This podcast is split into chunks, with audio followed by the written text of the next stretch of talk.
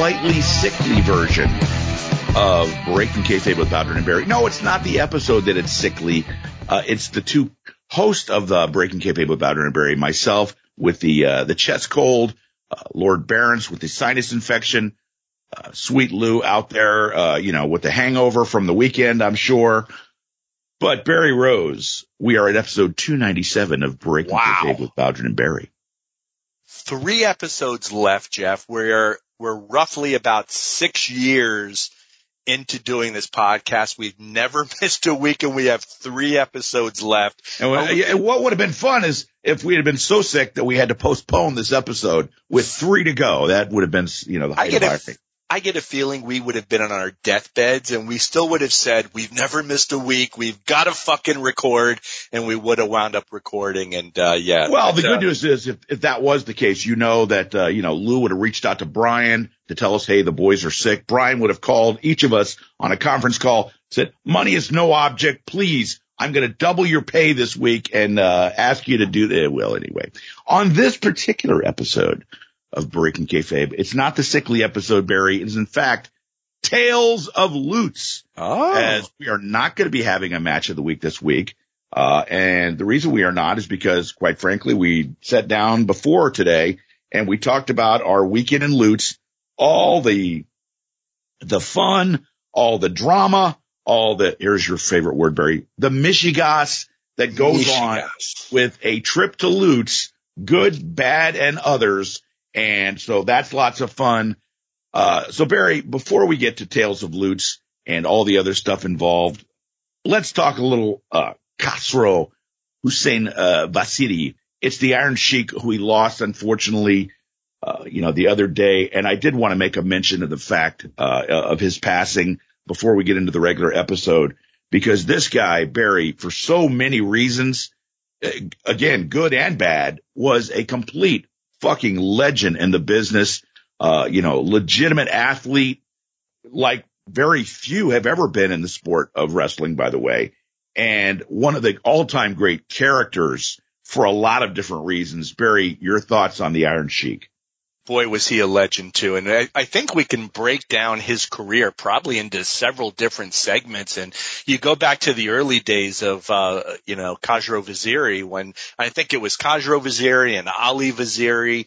But, uh, you know, he worked in the state of Florida too. He was there in 1973 and we saw him in 74 and was a prelim guy, was in incredible shape. And you look at the Iron Sheik in his early career and it's like, this is the shape that everybody wants to be in. The guy always seemed to have great matches, but it wasn't until he really developed this persona of the Iron Sheik. And I, I want to say Texas was the first place he really developed this and shaved his head and grew this mustache, bulked up and, you know, kind of got a little bit of a belly, but looked like a, like a bear almost at times. And, uh, it just, he had a great career and he was one of those guys that I always felt, I guess because of his own excesses, which is probably the best way to put it, the, the stuff that occurred outside the ring tended to overshadow what he, what he truly was. And obviously where there was the incident, and I think it was 1987 where he was riding with Hap Hacksaw Jim Duggan, though they were feuding at the time. And I believe they both got fired. They were pulled over. I think there was weed in the car or something like that, maybe harder drugs. I don't remember, but, uh, that was a shame. And then I know that they wound up bringing him back. And I think there was always a, so- a soft spot. Vince McMahon always had a soft spot for him and would try to help and, and, you know, try to do what he could.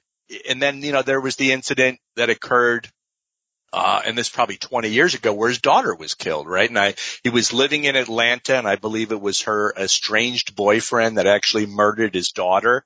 I will tell you my favorite Khosrow story came from somebody that was managing a hotel in Orlando. And this was during a period when WCW. Would that be somebody that we both know? Oh, absolutely. Oh, okay, somebody thank you. who's bounced around city to city managing hotels, but I think spent most of his career in Orlando managing, but he was managing and I, th- I want to say it was a Days Inn. It wasn't a luxurious, glamorous hotel, and you know, I don't want to say budget hotel because you know, though it may have been, but it was close enough to uh, I think it was the MGM Studios where they were filming, now called the Hollywood Studios that Disney runs, but they used to do a lot of the filming there. So a lot of the boys stayed at the hotel, and uh, they had a breakfast buffet downstairs. And uh, as a lot of the hotels do, you get that free breakfast buffet and I guess the boys had done some amount of partying the night before and the Iron Sheik, uh, did a lot of partying. I think he was, I think he was at a different level than many of the amateur partiers. I think he was a true pro. And at some point during the night, he wound up, uh, completely nude and he's sleeping in a corner of the hotel but I guess this is unbeknownst to anybody else in the hotel. Nobody sees him. So they, they open up the breakfast buffet and people at seven o'clock, I'm guessing, people start coming downstairs and he's off in a corner and he's still fully nude and gets up, wakes up apparently, walks into the breakfast buffet, schlong out and starts to help himself to waffles.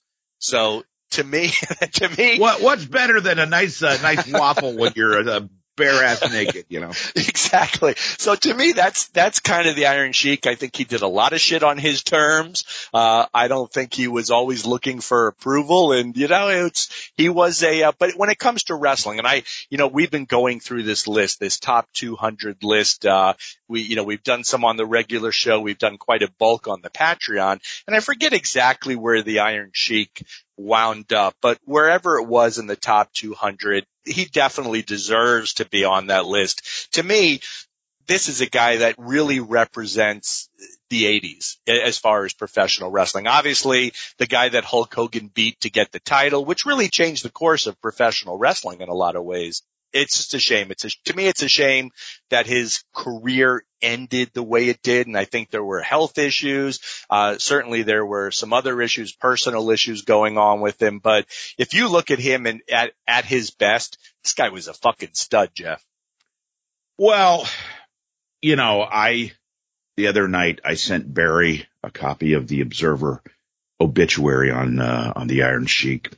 And, you know, for all that anyone ever wants to say about Dave, this is where Dave is your go-to source when it comes to the obituaries, which are always full of such great information and intel. And here, here again, Barry, I don't know if you noticed it, but, uh, one of the things that I saw was when he referenced the angle in CWF involving the Iron Sheik, right. JJ Dillon and Killer Carl Cox and Eric Embry. And before I get to that, you know, the first time I remember seeing or hearing, you know, uh, I did recall him, uh, appearing as, uh, as Khosrow Vaziri in CWF way back in the day. Yeah. Uh, but then I didn't see him again until, uh, I saw him as, I, I believe it was the great Hussein Arab, uh, up in the WWF. I want to say around 78 or 79. Yeah. And then, you know, he comes back as the, you know, the Iron Sheik and, uh, you know, he has his run, uh, there with, with Backlund, of course, and then with Hogan. And, you know, it's funny because you're right. He is kind of remembered almost for the out of the ring stuff and, you know, the, the, the comedic moments, you know, being on Howard Stern and cutting promos and all these guys. And people have forgotten, as Barry said, what a fucking stud this guy was in the ring. And he absolutely was. And uh, especially younger in his career before he fell a victim to the, uh, let's just say the temptations of the road. And I, I don't mean, uh, in a motel room uh, with a, a, woman or anything. I, I mean like to the, uh, the other temptations of the road that's unfortunately a lot of the boys have fallen vic- uh, victim to. And, you know, it's funny because I saw, uh, a short clip, uh, that was produced where they were talking about the, the first man to ever tempt him with anything because he apparently did not drink alcohol. And the first time he even tried weed, was Jimmy Snuka gave him some weed. And I, I want to say this is like around, I don't know, 83, 84. So he had done all this, uh, the proverbial Spartan lifestyle, no drinking, no drugs, no any kind of, uh, you know, other, I don't know, hedonistic. That's the first time I think we've ever used that word, Barry. Hedonistic, uh, adventures on the outside of the ring. This guy literally ate and breathed pro or wrestling and then pro wrestling because he was a guy that was so good that Verne Gagne used him as a trainer. And there was a great story in the Observer article, and I want to hope that you're you caught this one, Barry. Uh, was a story about how he basically called out Billy Robinson for being a, a bully to the other yeah. wrestlers, and that was a really interesting rest, uh, you know, story too. And I don't think I'd ever heard that one. But getting back to the CWF story, you know, my fondest memory of of Khosrow Vaziri is not as the Iron Sheik up in the WWF or his tag team with Nikolai Volkov. It is that that moment when he is introduced in Florida as being from Saudi Arabia. And then Eric Embry first comes out and makes the accusation that he's from not Iran, he's from Iran, uh, with that Kentucky accent of Eric Embry's. And, uh, you know, then of course Gordon's like, well, that's a, that's a bold accusation to make, Eric. And, uh, you know, like, uh, if you don't have proof, yada, yada, yada. And then the next week, Killer Carl Cox. And what I believe, Barry, correct me if I'm wrong, was his last big angle uh, as a pro wrestler.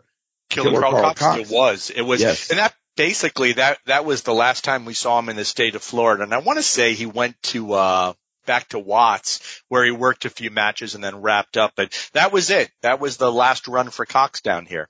Yeah. And so uh anyway, so then they do, you know, it, it was so great because Cox is out there with his little Marine hat on and he says, you know, I, you know, because I'm a former Marine, I have been able to uh, use uh, through the Freedom of Information Act uh, my resources to access all this, all these documents. That was just so meticulously planned and thought out, and it was so great. And then he shows all these pictures of the Iron Sheik as he's uh, standing there as a bodyguard with the uh, the former Shah of, Iran, of Iran's wife and the Shah himself, and just slowly started to build how the Iron Sheik and J.J. Dillon had deceived the uh, the fans of CWF in Florida. And then JJ comes running out and he jumps over the po you know the the desk. He says, "You're a liar! You're a liar! You're a liar!" And he and Cox begin to get in a kerfluffle. Excuse me. And then the Iron Sheik comes out. And what's great is before he attacks Cox, he has that moment where he stops, looks at the camera, kind of brushes his mustache back, and then he attacks Cox making sure he looks good before he goes on the attack. I always thought that was kind of funny. but what a great angle that was uh, to set into motion uh, 1982, which is one of my favorite years in CWF, Barry. Yeah, it was, uh, you know, look, anytime it, it, you know, it's hard to believe it's been almost six years since I said I love Cox on the air. And, and I think that was the first time you were like, did you really just say that? But, uh, that brings back some great memories. Killer Carl Cox really in his heyday was just a tremendous, tremendous heat, heat getter. And he was kind of like Johnny Valentine. I think if you were to sit back and watch a Johnny Valentine match now through the magic of YouTube, unless you're in the building, it, it, may not seem overly impressive, but when you were there, it was something. Well, Cox was the same. And you may see his matches on television. It may not do a whole lot for you, but I can tell you I was in several buildings where it seemed like everybody wanted to get a piece of them, and you know everybody everybody loved. So you Cox. were in you were in several buildings where you saw Cox. Is that what you're saying, Barry? Well, you know that I'll admit to Jeff, but was, yeah, was this a, a, private moment? Uh, you know. this was a private. Yes, this was an extremely private moment. Yes. Well, anyway, getting back yeah. to uh, the late great uh, Iron Sheik uh, Khosrow Vaziri, uh, as we are wont to do. Barry Lou, join me. Raise a yes. adult beverage to the memory of the great Iron Sheik. Rest in peace, my friend. And now let's go to Tales from Lutz. And now, Barry, it is time for that segment that we have done after every trip down to Tampa. Barry Rose, it's time for Tales of Lutz. Are you ready, my man? Oh, I'm not ready. I'm not ready. It was, uh, it was a very difficult event for me being that it was the last one. And it was, uh, you know, I, I usually go through kind of a post depression type of funk the few days following. There's a big buildup. It's what people say, right? You have the baby, that's more chemical, but even people that get married with weddings, you know, you plan for this big event.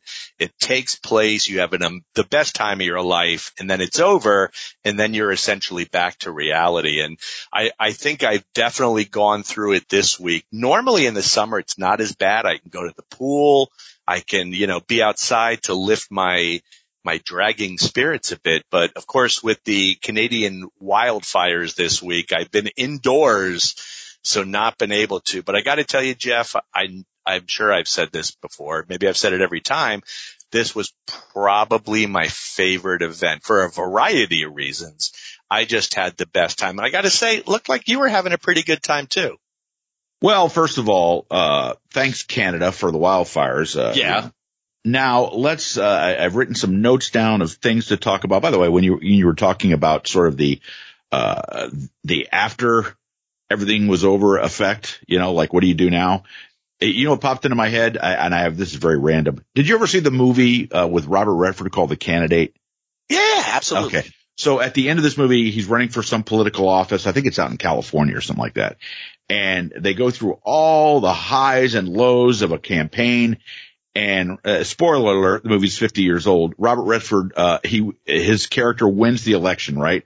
And they have this big party. Yeah, you're there. And then he's in the, uh, the hotel room. I don't know if it's with, uh, his campaign manager or somebody else. And he looks at the guy and the guy says, well, man, you're, you're now a, an elected official. Welcome. And he goes, well, yeah, but what do I do now? and, and that's kind of like, you know, you, you've had the highs and lows of, of Lutz.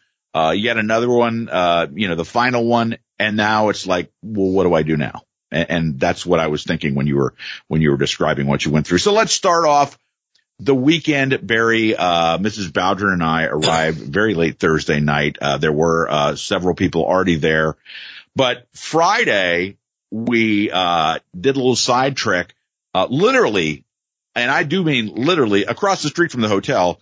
We went to visit the home of Bill Alfonso and see Fonzie's little, uh, you know, man cave where he has all his, uh, his gimmicks and his merch. And boy, we had fun at Bill Alfonso's house, Bear. That was, I mean, I, I don't know, and remove the fan fest from it, but I don't know of any other group. You know, the brothership is the group, and I don't know of any other group where a group gets invited to a pro wrestler's house, gets the tour of the house to look at the man cave, and then films a promo in the house and then we leave and we go eat lunch and it was really incredible. And when you said directly across the street, Fonzie's been telling me that since we've been doing the fan fest. He really is directly across the street in a almost freaky kind of way. And it was, uh, you know, it was really something special. And we had a, uh, a conversation beforehand, obviously. And he goes, come on, daddy, everybody comes over to the house. I'm like, Bill, you know, you sure you want to do that?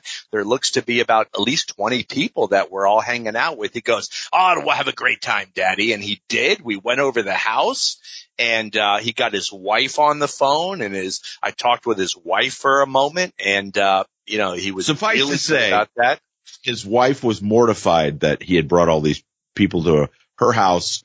Uh, she said, "Oh my God," you know, it, just like I hate to be sexist here. Every woman would say, "Oh my God, my house is a mess."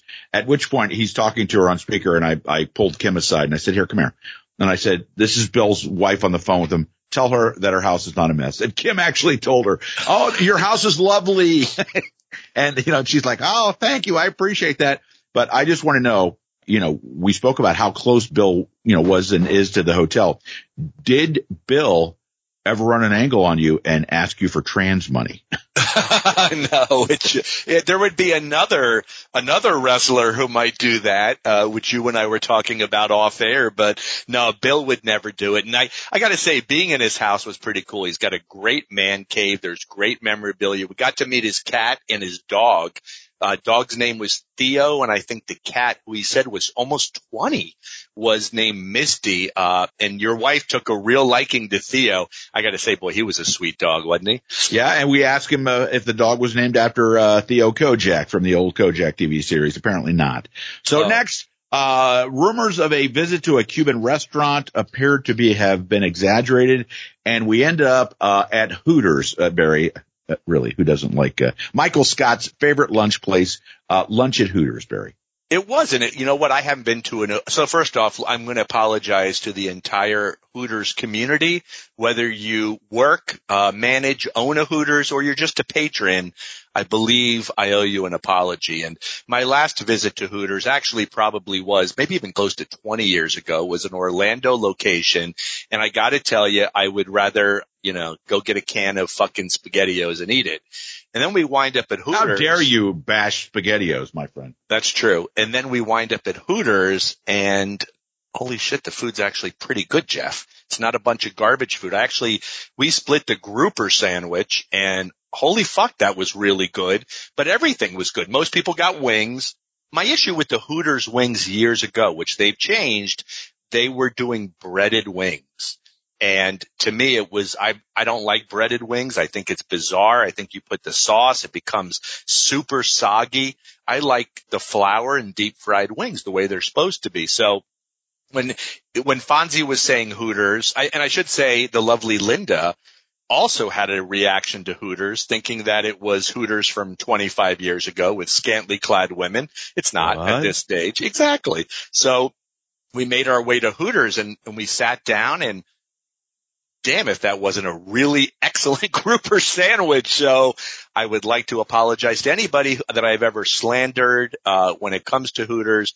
Fantastic. I will I will be going back because I tell you what, that grouper sandwich was great. But here we are again. There's a group, I'll say 20 of us, right? And Fonzie's there holding court in a sense. And of course, when it comes time for us to gather money, our check has been paid. And I don't want to call him out and say who paid the check, but if you've ever been to a fan fest or you've ever been with us to glory days or even heard us previously talk about it, the same individual with a giant heart picks up the check every time. Yes, and, uh, a very and a very good dude. We're fucking grateful as could be uh, yes. that he does that. You know so. who you are, and uh, my man, it is certainly appreciated. Uh, it was not necessary, but you you did it anyway. And on behalf of Barry, myself, and everybody that was at lunch and dinner uh, later Saturday night, he did the same thing uh, extremely grateful and, uh, we can't he, thank you enough. He did it, if I'm correct, Jeff, I believe he did it Thursday, Friday, and Saturday night and Friday lunch.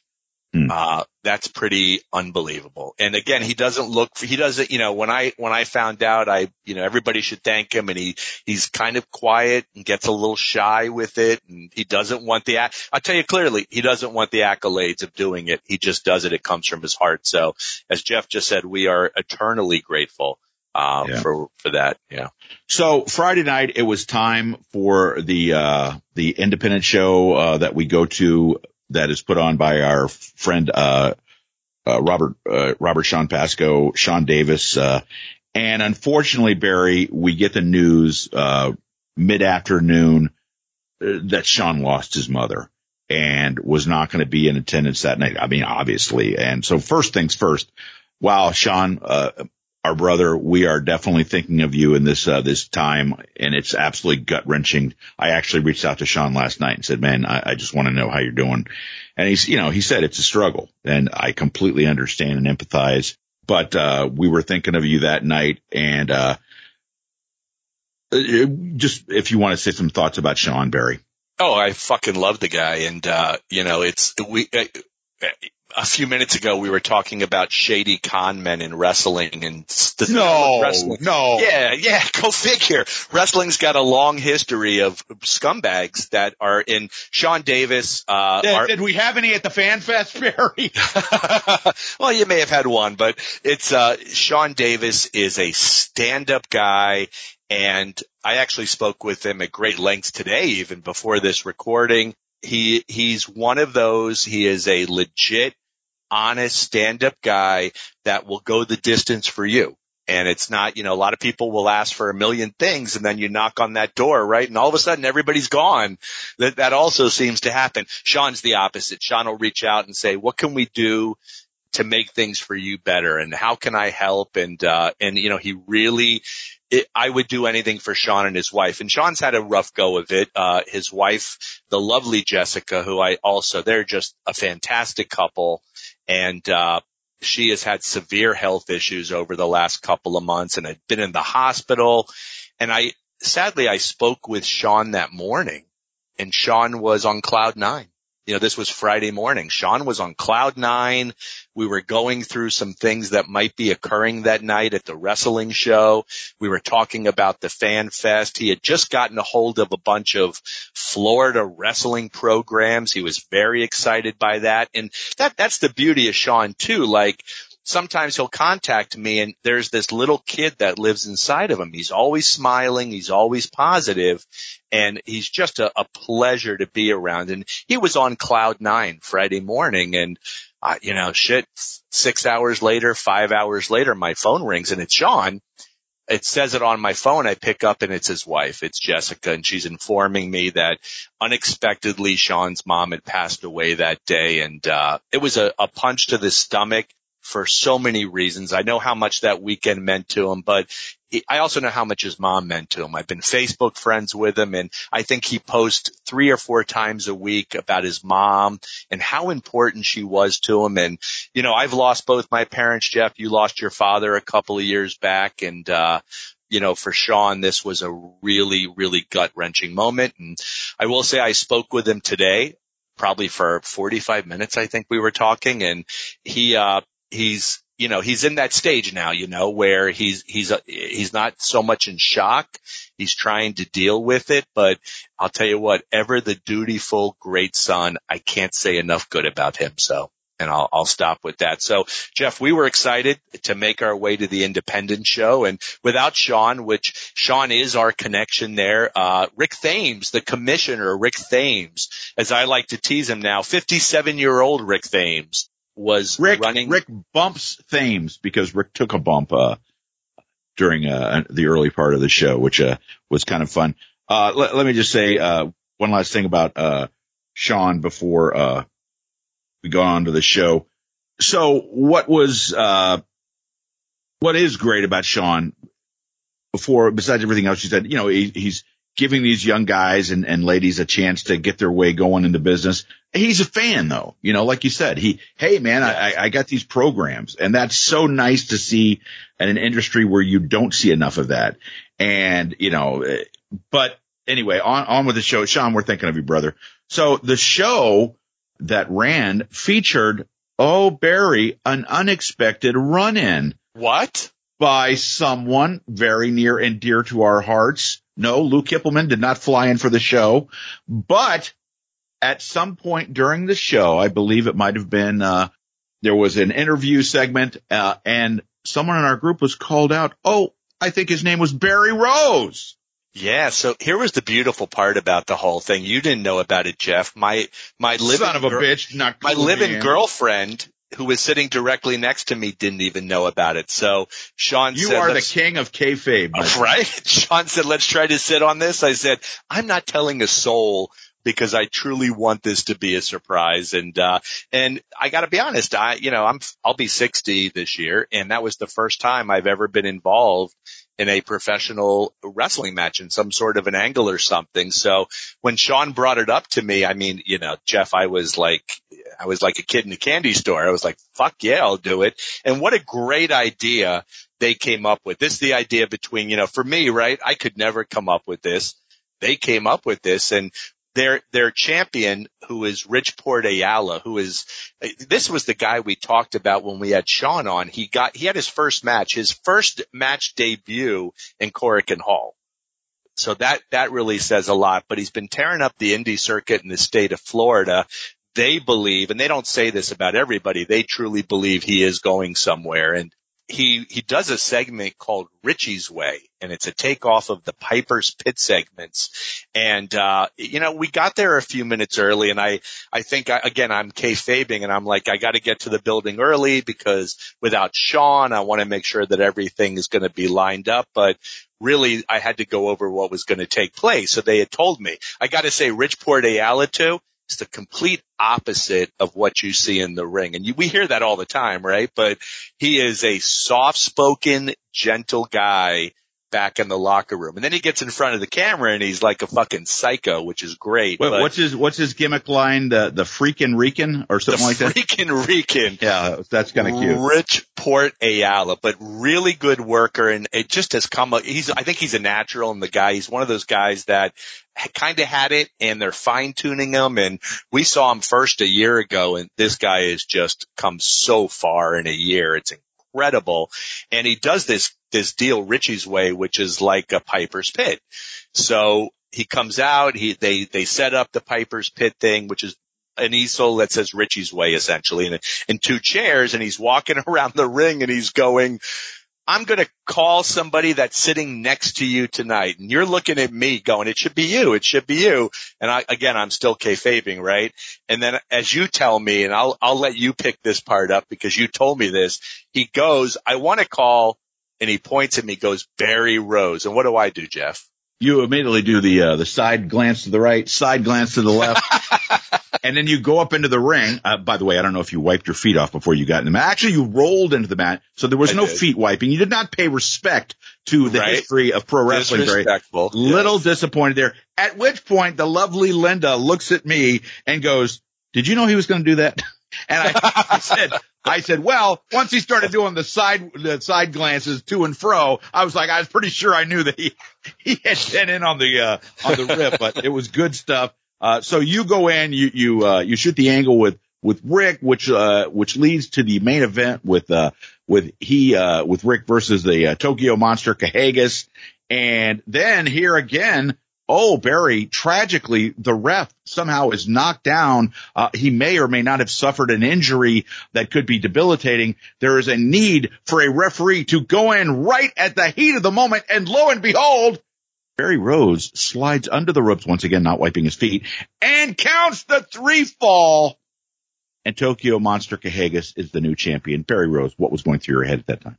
I was, it was a, it was a lot of fun. I was really, I wasn't nervous, which I, I thought that I would be nervous. I wasn't nervous. I was, I think the, the excitement completely uh, was overriding that, the nervousness. But so, and we should say too, during that Richie's Way segment, I had no idea what he was going to ask or what was going to be said, but I was, he started to, I guess, bully me into the corner and then Kahagas came out to make the save. So setting up their main event title. So as Jeff mentioned, the match takes place. It's actually a very solid match. These guys have worked yep, together. It was very before. solid, very good. Yeah, much better than I think what we think of sometimes the typical indie match and really a lot of solid work there. And the ref takes a bump and he takes a bump on the other side of the ring and Jeff looks at me and goes, you should get in the ring and count three, maybe foreshadowing what was going to take place. And I look at Jeff what? and I'm like, and I look at Jeff and then I look around and I'm like, fuck it. And I bolt in the ring. I count one, two, three. I call for the timekeeper and Kahagas is your new champion. I was really excited about it. Uh, it, you know, again, it really meant a lot to me to be able to do it. And uh, I stood there with Kahagas, Kahagas' manager too, uh, Dante Brown. And here's a guy that, uh, was a promoter in Florida for years. He's been around. He's a great guy. He's been to a couple of our fan fests as a guest without, you know, didn't have a table or anything, but he's a good guy. He's a, he really loves pro wrestling. And, uh, I was able to, uh, you know, he, he's great. He goes, bro, get on the other side. We'll both raise his arm. So even though my direction, you know, I'm, I'm still a little confused by it all. That was a really great fucking moment for me. And I, I gotta say, I was, it's like I was a, a 12 year old kid, like living out a dream. So it was one shot. I don't see this happening all the time, but really a true highlight for me, Jeff. So two things. Uh, first of all, how, uh, how much did it, uh, just completely, uh, uh, let your ego run wild when the crowd, Barry, began chanting Barry, Barry, Barry. Sure. And that, that's a great. So when we, we were doing the first thing, they were chanting Kahagas is going to kill you and somehow it turned into Barry's going to kill you to Richport Ayala.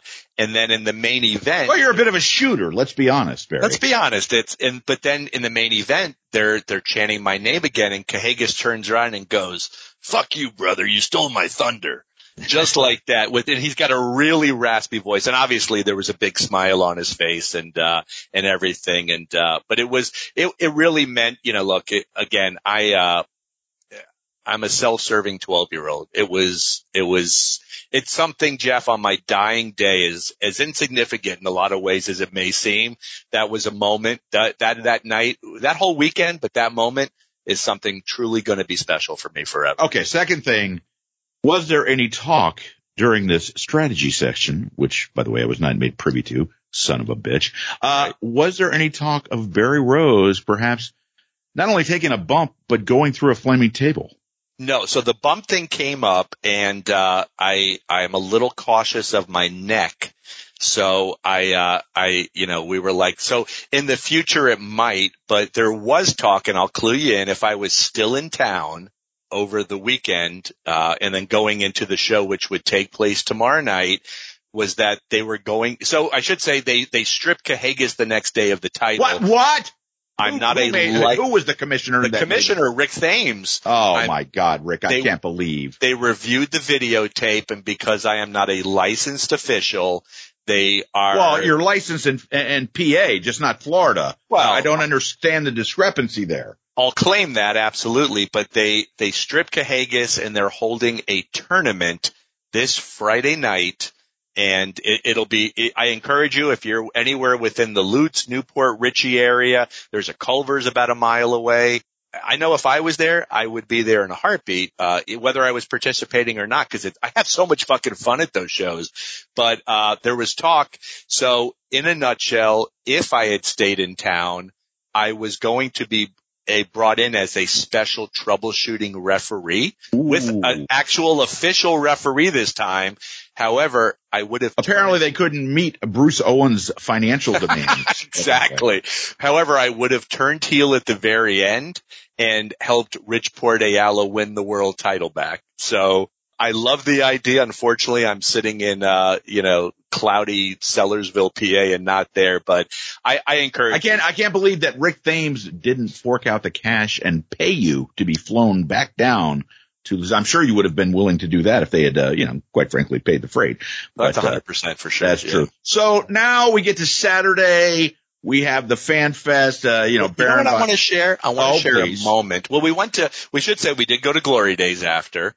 Yeah. And it's always to me, being able to chill at Glory Days is just a lot of fun. It's, we're in a big group. We're having fun. We're drinking. We're telling jokes. We're doing things, but we headed back to the hotel and, uh, I was out. So the hotel, it was broken up into several components. I was outside in the smoker's cabinet and there was Ben James was running the full bar in the conference room, which was part of the the thing. If you go to the wrestling show and do the Q and A with Nord, we got to say Nord was a fucking revelation, wasn't he?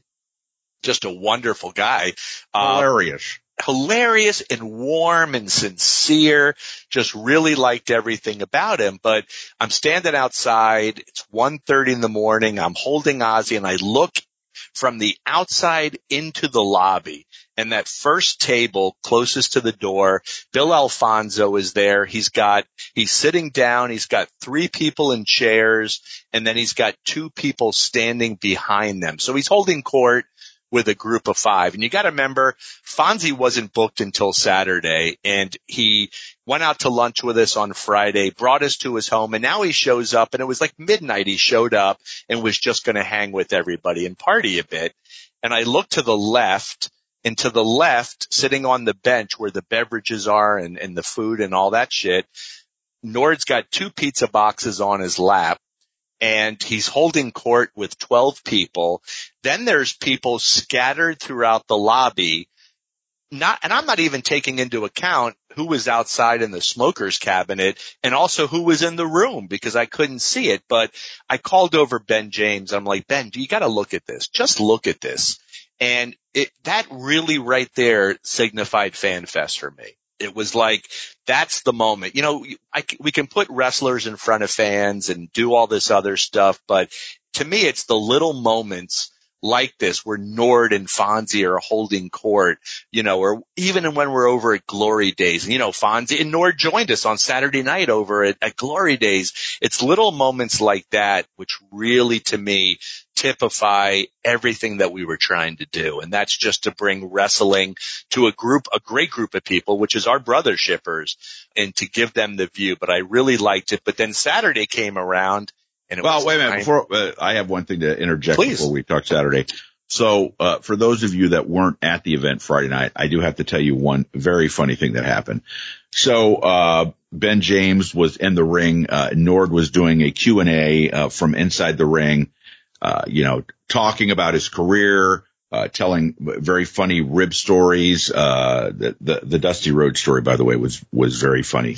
Was this Uh, the Dusty Rhodes muffler story? Yeah, he, he lost his muffler. Uh, That might be the greatest story I had I had never heard before. yeah, But I yeah, I will tell you, Nord doing Dusty Rhodes im- impersonations. yes. Sunday, I go into Publix. I'm getting the proverbial. I had to. It's the only time I did it. I got the chicken tender sub, maybe the best one I ever got. Jeff fucking loved it. And then I walk over to the base bakery, and I'm looking, and I'm going. Let me tell you something, baby. A man needs his pastries. You, you, you dig what I'm saying to you? A man needs his pastries, baby. And I was like, holy fuck. Like, you know, I'm now doing John Nord doing Dusty Rhodes.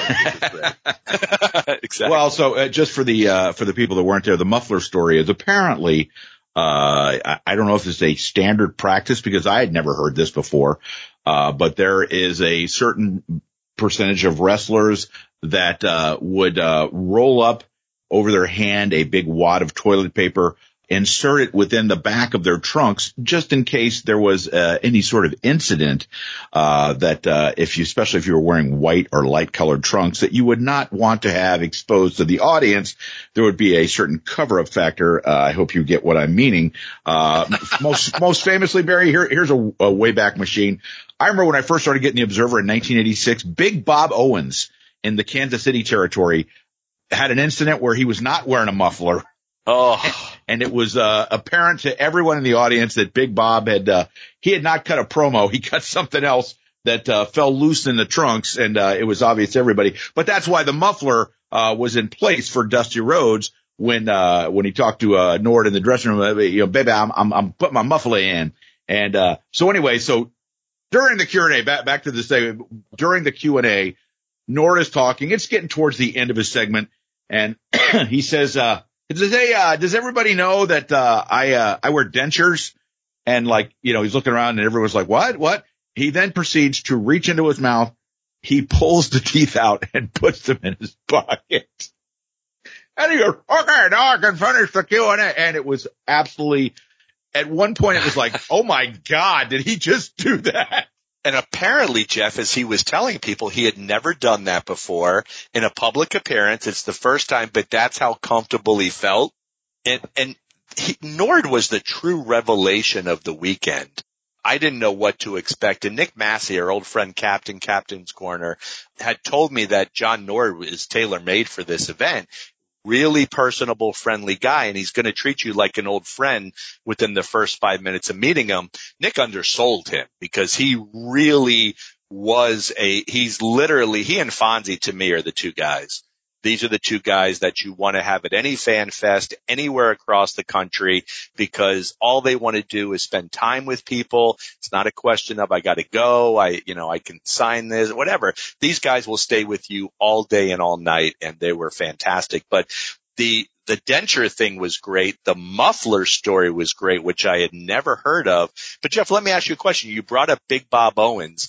I know, I remember Jimmy Backlund when he was wrestling Abdullah, if you remember that one, where there's the infamous skid marks. And then the, in the late Jimmy Backlund, the late Winona Littleheart, I believe got a visit from her monthly friend. Oh my. And this would have been, I'll say 79. I'm not exactly sure, but I, it was in Miami Beach and I was there.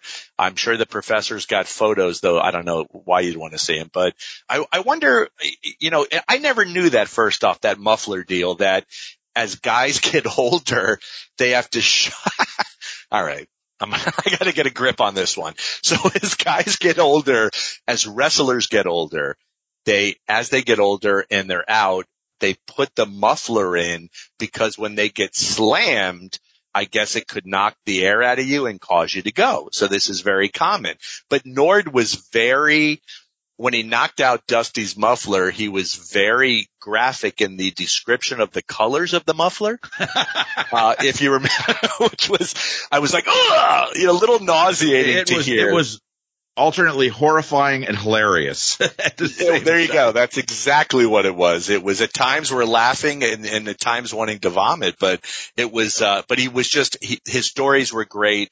He had no problem taking over that hour, 75 minutes, whatever it was, and really just enthralling us. So yeah, great stuff. Yeah, I, I will just say uh, before we get to Saturday, one last thing. Uh, I know that at the end of the event uh, on Sunday, uh, Nord was heading down to South Florida and he rode down there with, uh, uh, Greg, never have listened to the show yet. Good. And, uh, our boy, uh, our boy Flaherty. And, uh, you know, I called Flaherty. I said, how'd the ride go? And Flaherty said, Greg didn't say like two words. It was me and Nord basically going back and forth, just talking, not, not only wrestling. He, he talked sports with him uh, you know, and, uh, I, I, guess Nord's a big sports fan. So they were able during the car ride down to, uh, South Florida just to kind of be two guys shooting the crap about not only wrestling, but sports. And I think that's pretty cool. So Saturday we had, uh, you know, the Baron, uh, Baron von Raschke, uh, Gary Michael Cappetta, the Glamour Gals, Nord, so many, Steve Keirn and Jerry Brisco. It was a great event, great turnout. So let me just say this. I, you know, I was talking to somebody after the event was over and the Baron, uh, you know, let's be honest, he's very soft spoken for a guy that's been his whole uh, career as a German villain. Okay. He's very soft spoken. He's a, a, guy that was a, a teacher. I, I want to say, I don't know if it was high school or middle school, but, uh, you know, and I said, you know, I said, we had an event here where Ricky Morton basically turned into a Baptist preacher and was working the room. And, uh, you know, he was hilarious and very entertaining. But then you have soft spoken Jim Raschke there with his daughter. And, you know, every event is different, but really enjoyable for two different reasons. I enjoyed the hell out of, uh, you know, guys, low key guys like Ricky Steamboat, Magnum TA, uh, and, you know, and Jim Raschke for the same reasons.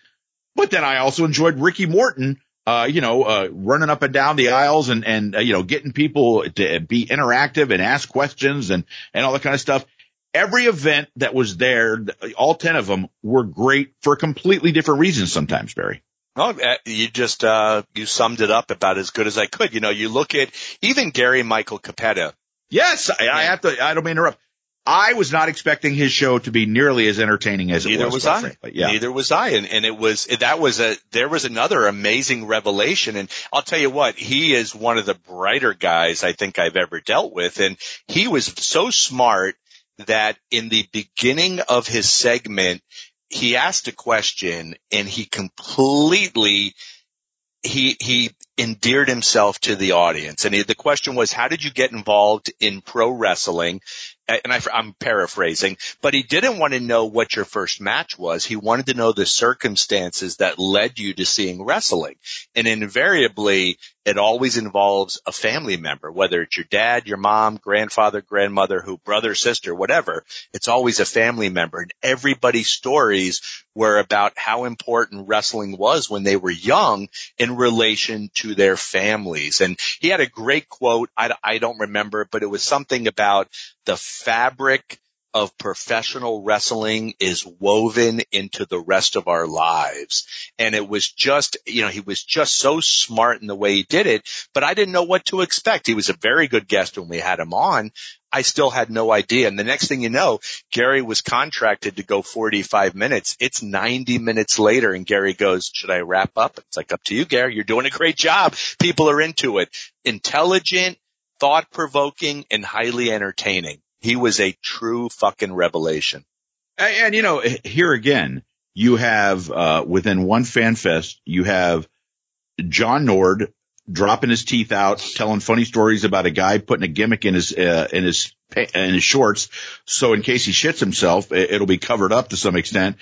And then you have Jim Raschke, who's a, uh, an educator, uh, Gary Michael Cappetta, who's an educator. He's a Spanish teacher and three guys that really couldn't be any more different from one another. And yet they were all fascinating for their own reasons. And, you know, so he, here's something else I, I, wanted to mention, Barry. After the event was over and it was, like I said, tons of fun. We go to Glory Days and we've got a table of about, ah, man, maybe 25 to 30 people. And I told Barry afterwards, I said, I'm looking around at this table and this is what I see at this table, Barry. I see three doctors. Okay. I see an attorney. I see a CFO of a company, a minister and a guy that owns a strip club. I, I mean, like that is what the brothership to me is all about is that you have such wildly diverse people of different professions and different careers and they're all united by their love of wrestling, their love of maybe our group had something to do with it. Uh, this show had something to do with it. And it really kind of impacted me, Barry. And I was like, wow, this is, this is really pretty cool. I was sitting next to, I'm going to give him a shout out, Chris Garcia. Okay. I'd never met Chris before. I just sat down. We started chit chatting with one another. Come to find out that Chris, I believe, I don't know specifically where he is, but he's somewhere in the Tampa area and he, he's a doctor. Uh, I don't know if it's family medicine or, uh, uh, an internist, but here's a guy that's just, he was a wrestling fan. And so we started talking about wrestling and then, you know, uh, he started talking about his medical career and, you know, I, I was telling him about my, uh, you know, when I had the non-Hodgkin's lymphoma and he was very interested in that. And all this started because two guys like pro wrestling and that's what got Chris and I together on that particular evening. And the fact that all these, you know, let me give a, some shout outs to some guys that were there for their very first time. Ron Gardner was there for his first time. Uh, Tim Graff was there for the first time.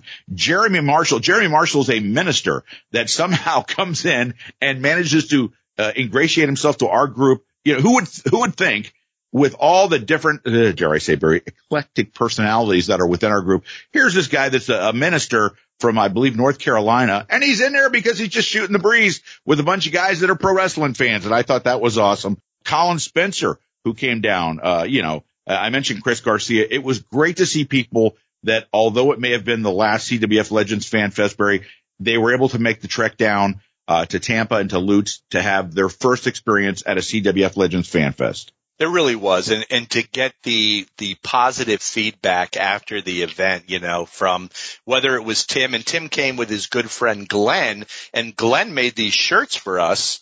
Uh, oh yeah, that was amazing by the way. Yes. And they're, I mean, they're fucking, you know, I'm going to wear the hell out of that shirt. Great shirt. It was great. Ron Gardner, just a great guy buying drinks and we're sitting around and it's two, two o'clock in the morning. We're just sitting around bullshitting and having a great time. I love that. You know, it was great. You, you brought up Dr. Chris Garcia and as you and I were talking to him, turns out his son just graduated, I believe, and like yeah, biomedical uh, something like yeah. Exactly. Like, like, yeah, he didn't he didn't uh, you know this was not uh, community affairs or anything like that. Yeah, yeah. Biomedical engineering, something like, and I was like. Holy shit. Right? Apparently Chris and his wife have got something going on that they've got kids graduating with those kind of degrees. And the best part of Chris Garcia, he looks like what, about 25 years old? Like yeah. he's, yeah, yeah. 54.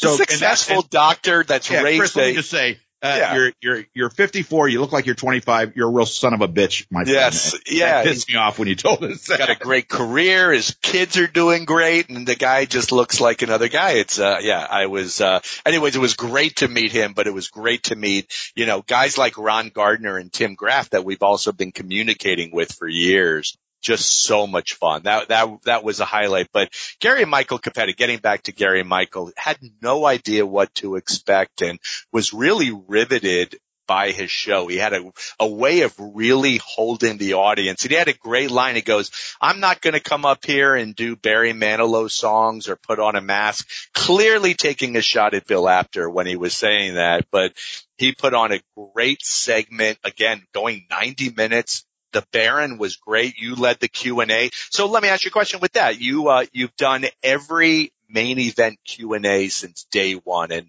we should say it started off, you, you, uh, you were at the first fan fest and I don't know if I approached you or you approached me about the assassin, but you wound up doing the Q and A for the assassin and Penzer, who still has the first penny he ever earned. It's been, uh, laminated and hangs on a wall came over and said, you know, we should have Jeff do this every time. He's really good. And I'm like, well, yeah, this is Jeff's forte. That's exactly what he does. And, uh, you did every single dinner Q and A for us, you know, all 10 what was the revelation during the Von Raschke? Because in, in every one, there's always these little subtle things that take place.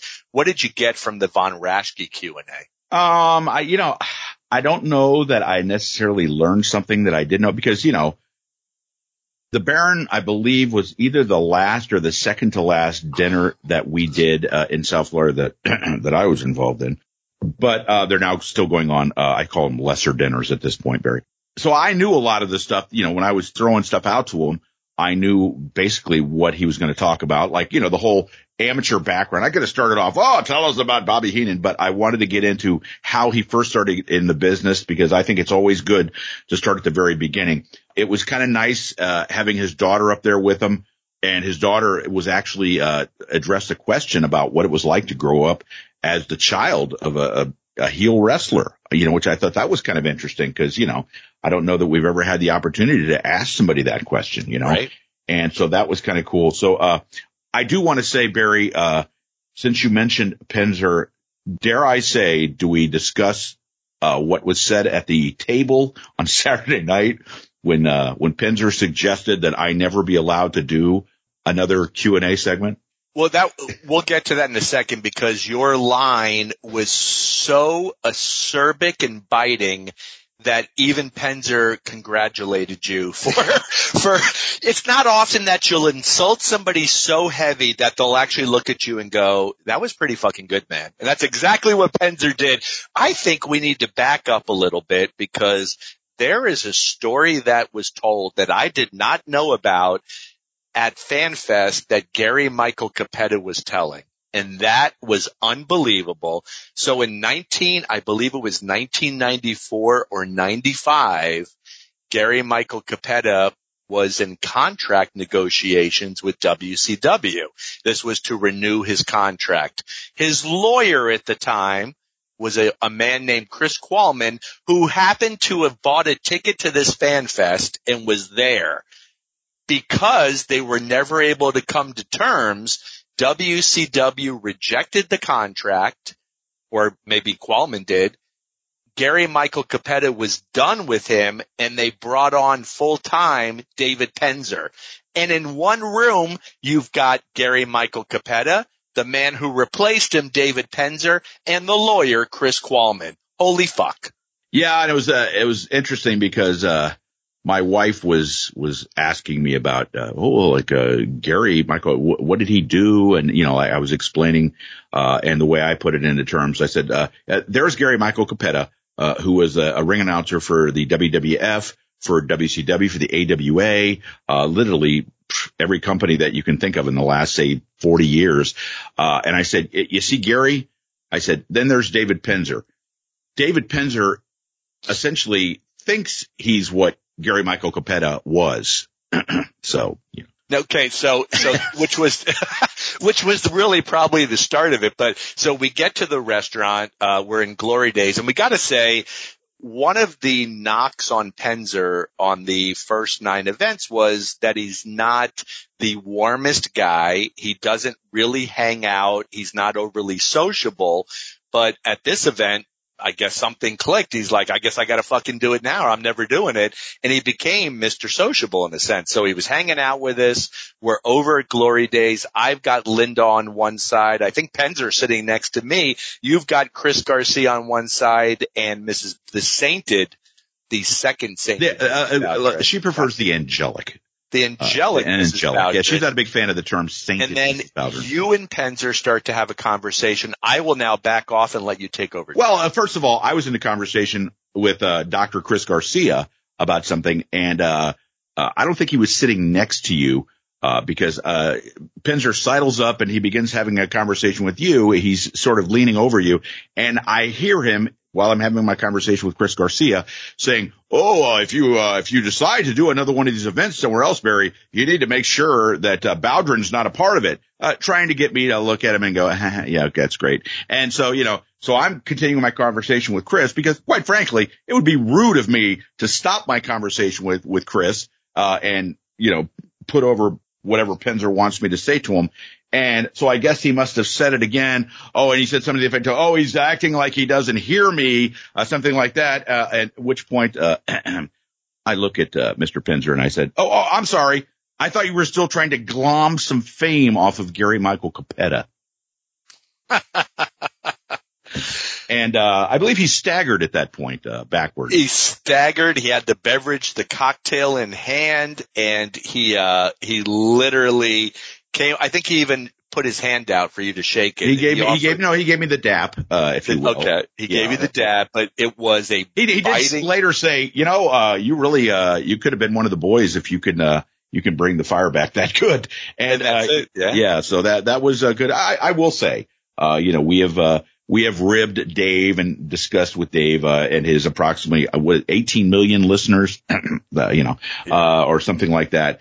But, uh, you're right. He was far more outgoing and gracious at this event.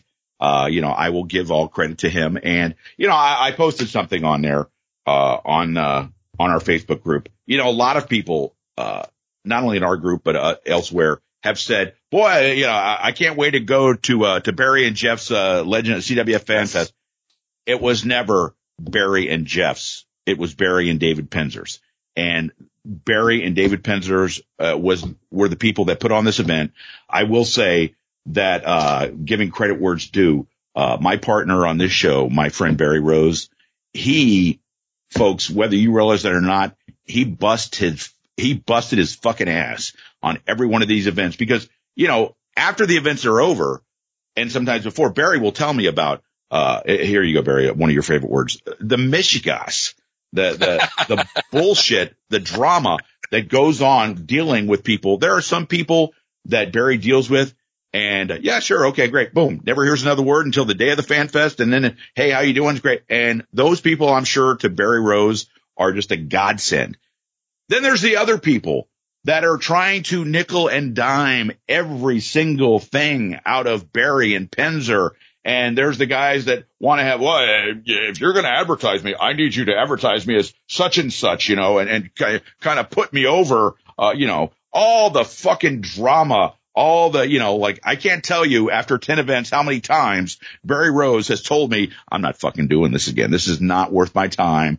And ask yourself if you think that Barry or Dave made a lot of fucking money off these fan fests? Because the answer is no. Barry's policy was always like, you know, if, if, I can break even, I'm good. If I make a little bit of money, that's great. He is not in this.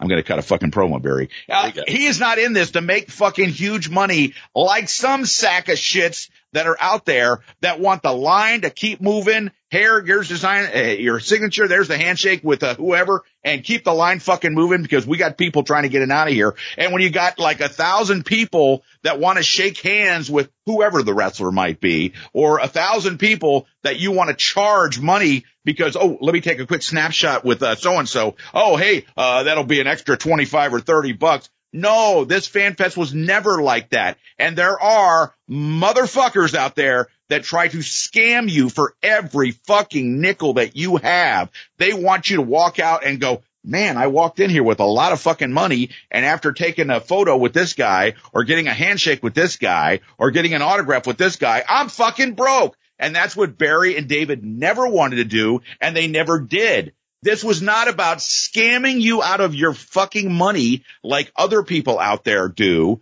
I'm not going to mention any names. They were never about that. They wanted this to be interactive, uh, have some fun, be able to sit down in a, in a hotel lobby, uh, you know, the waiting area and shoot the shit with John Nord. I took a picture the morning after the fan fest with, uh, uh the, the sainted Jana Seacrest sitting with John Nord, just kind of shooting the breeze you know, and, and I said, okay, who had John Nord talking with Janice Seacrest on their bingo card this morning, you know, and it was so nice. And then, like you said, you got, you got the, the smokers club. You sit out there and, and, uh, without mentioning any names in past fan fest, there have been gentlemen that, uh, perhaps sat out there with uh, the gang, maybe to enjoy a nice, uh, after evening smoke or to have a beer and shoot the shit with them. You know, this is not something you get at every other fan fest. That's what made the fan fest that Barry and David Penzer put on so enjoyable and so much fun. And to both of you, I say salute and Barry Rose. This will be a single round of applause for both of you.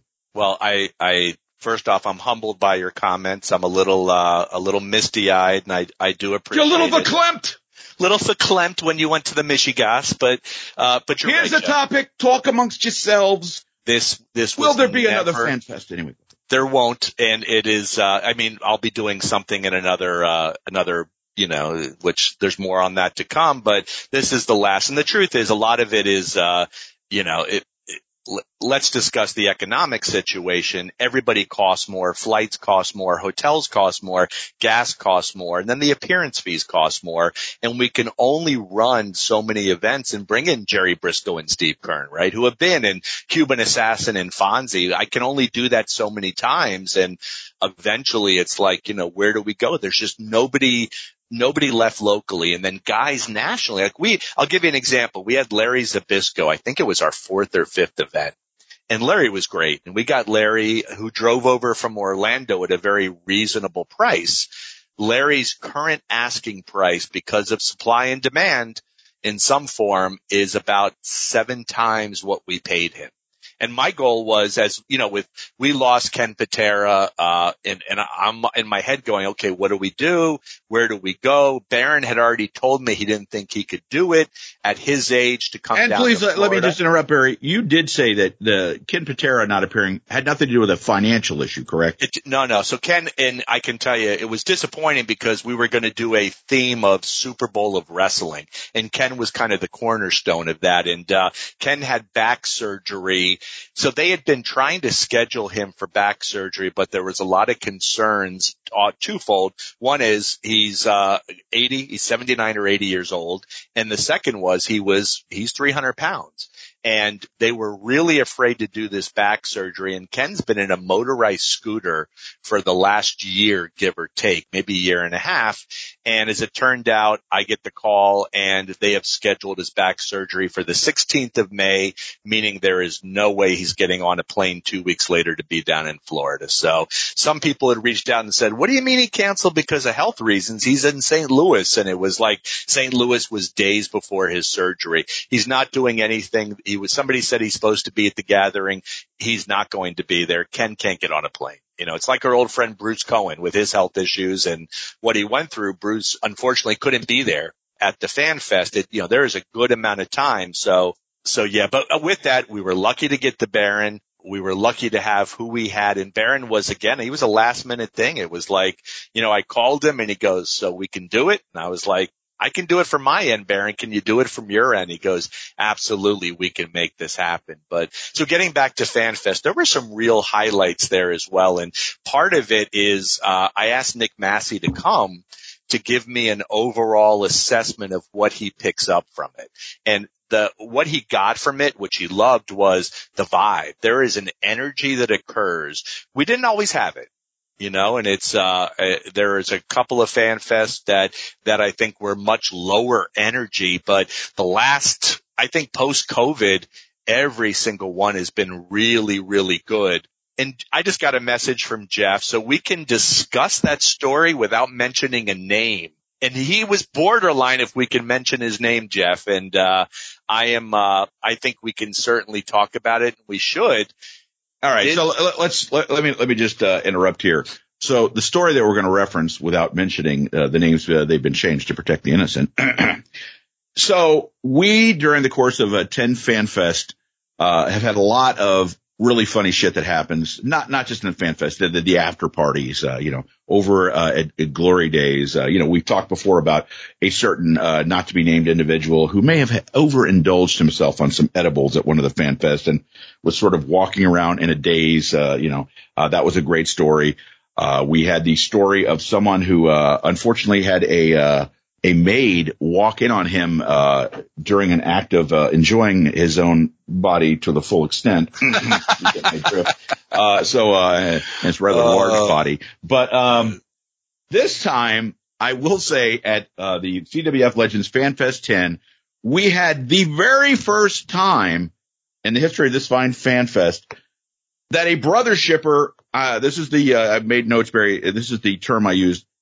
The very first time a brother shipper took it to the hole, if you know what I mean. Uh, he, uh, he apparently picked up a, a young lady at, at, Glory Days the night after the fan fest ended, uh, and, uh, brought her back, uh, and was able to, uh, apparently he must have performed because, the young lady in question, who by the way was a, at least 20 years younger than him, Uh, so God bless those little blue pills. I don't know. Uh, but he managed to, uh, seal the deal and, uh, she woke up uh, in the morning and left the hotel. Uh, reminds me, you remember the, the famous, uh, Saturday Night Live sketch, uh, sketch where, uh, Gloria, not Gloria, uh, Gilda Radner, uh, was, uh, at a bar and she got picked up and she was using a perfume and the perfume was called Hey You. And, uh, Gilda sprayed it and she met some guy in a bar and the next, next, uh, scene is her walking into the hotel and she's all disheveled and the, uh, the catch line was, uh, hey you, the, uh, the perfume of one night stands. So, uh, congratulations to the brother shipper who, uh, apparently, uh, was, uh, picking up a young lady who used the perfume, hey you, the perfume of one night stands. I will say, there have been other brother shippers, and Barry, I think you're going to know who I'm talking about here, who may have taken it to the whole, but that involved payment uh, of a of a certain uh, certain amount. Uh, so that, in my estimation, does not count, Barry, because this was uh, unpaid taking it to the hole. This was not uh, making a phone call uh, and having shown uh, someone show up at the hotel where there may have been a uh, you know a cash uh, remuneration paid. Barry, do you know who I'm talking about? Oh, I know exactly who you're talking about, and we both love that guy as well. But the the gentleman, let's just say he likes a certain kind of food. you know, I'm just he does. Yeah. The gentleman we're talking about, Ohio's own, if I can give him that nickname, and somebody that had oh H I O. and he had a relationship change without giving away too much over the last year. So this was the first time that he has been uh, carnal with a female since that relationship. Not counting times uh, by himself. I'll just say. No, not counting maybe. that. But but how great that he can come to a fan fest and forget about whatever troubles he's got and have a great weekend with the, the brother shippers, which is yes. really a tremendous, and then uh, the capper is wind up getting laid as well. Let's um, just say he's now set the bar. Yeah. What brother shipper, hopefully single, not someone who's in a relationship, because I gotta be honest with you, I ask when I was told this story, wait a minute, isn't he married? and Barry uh, informed me he was not. Uh, so I was, uh, you know, not, not that I would cast judgment or anything, but I would sure. have, uh, you know, but, uh, so anyway, Lutz, tremendous fun. Always a good time going down there. Uh, you know, uh, the food, uh, Mrs. Bowdren took a side trip. Apparently, you know, my, we, we took, we took a side trip to Jacksonville after the Fan Fest was over. Mrs. Bowdren discovering that apparently about five miles down the street, uh, on that road right off where the hotel is, straight shot, there was a cupcake place and uh, we picked up some uh, cupcakes for uh, the original sainted Mrs. Bowdren. Uh, and when we delivered them uh, to her house uh, on the way home, she was extremely happy and really enjoyed the cupcakes. So there's a little bit of something for everyone in Lutz, Lutz, Florida. On behalf of Barry Rose, David Penzer, and myself, and everyone else that's been to any of these fan fest, thank you so much for showing us a great time and lots of fun and until we meet again. Well, Jeff, I, I got a couple of other notes I want. How dare you cut me off when I'm doing my I know. closing segment? I know it's I I did. I I wanted to share a couple other notes. First off, those cupcakes were fantastic. Mrs. Bowdren said take one, and I chose hot fudge pride, which I got to. I had the Elvis one. How was that? It was a it was a cho- it was a chocolate cupcake with a uh, a frosting uh, that had uh, I think peanut butter filling in it. Yeah, because uh, Easy E he liked uh, he liked those uh uh, and oh, I know the topping was banana because famously Elvis liked uh, sandwiches that were peanut butter and banana, which I, I can't even imagine why he might have put on weight later in life. but you know that'll do it to you. So uh, getting back to your cupcake, absolutely. So there, that cupcake was fantastic, and thanking you. Kim is, uh, you know, I Kim and I were joking, but I don't know if it's a joke, Jeff. And the truth is, she's kind of a quote unquote den mother for all of us miscreants. And somehow if there is something that needs to be done, Kim gets it done. If there's food that needs to be ordered, Kim orders the food.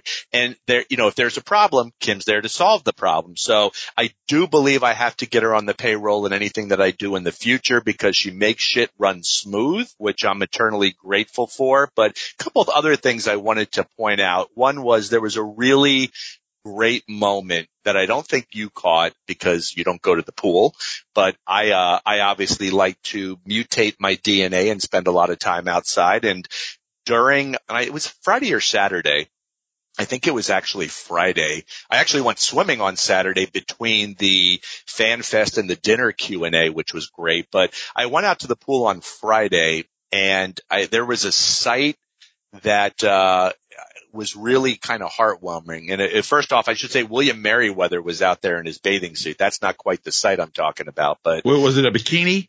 It was, he was wearing, William was wearing the the speedo with the thong that goes right up the crack of his ass. Alrighty. So it was pretty good. There are photos out there, but in the pool was my better half, the lovely Linda and Mrs. Spiker, Dr. Spiker, Dr. Christine Spiker, and Linda was holding baby JJ Spiker in the water on his back. I believe it was the first time he'd ever been in a pool and the kid was so relaxed. And then just a few feet away from him was Antonio. We are thrilled Antonio Fido was there with us and Antonio was there and he's in his, you know, he's swimming. He's got his family there, his sister's in the water with him and he's playing with a bunch of SpongeBob toys and the happiness that you could see taking place in that pool area was just a really special moment, in my opinion. Like it was one of those where I was like, I'm really happy I'm able to see it. But I had a, a ride that I wanted to share with you because this was, uh, something that I had never, I had never been here before. So I usually on my way down, and, and this kind of goes along with what you're saying about the money situation.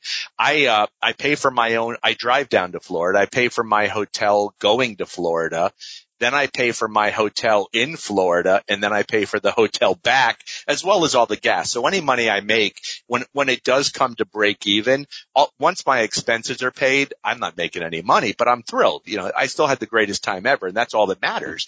But we usually on the way home, I should say on the way down, we stay at the same hotel in the same city. It's Pooler, Georgia, which is essentially Savannah.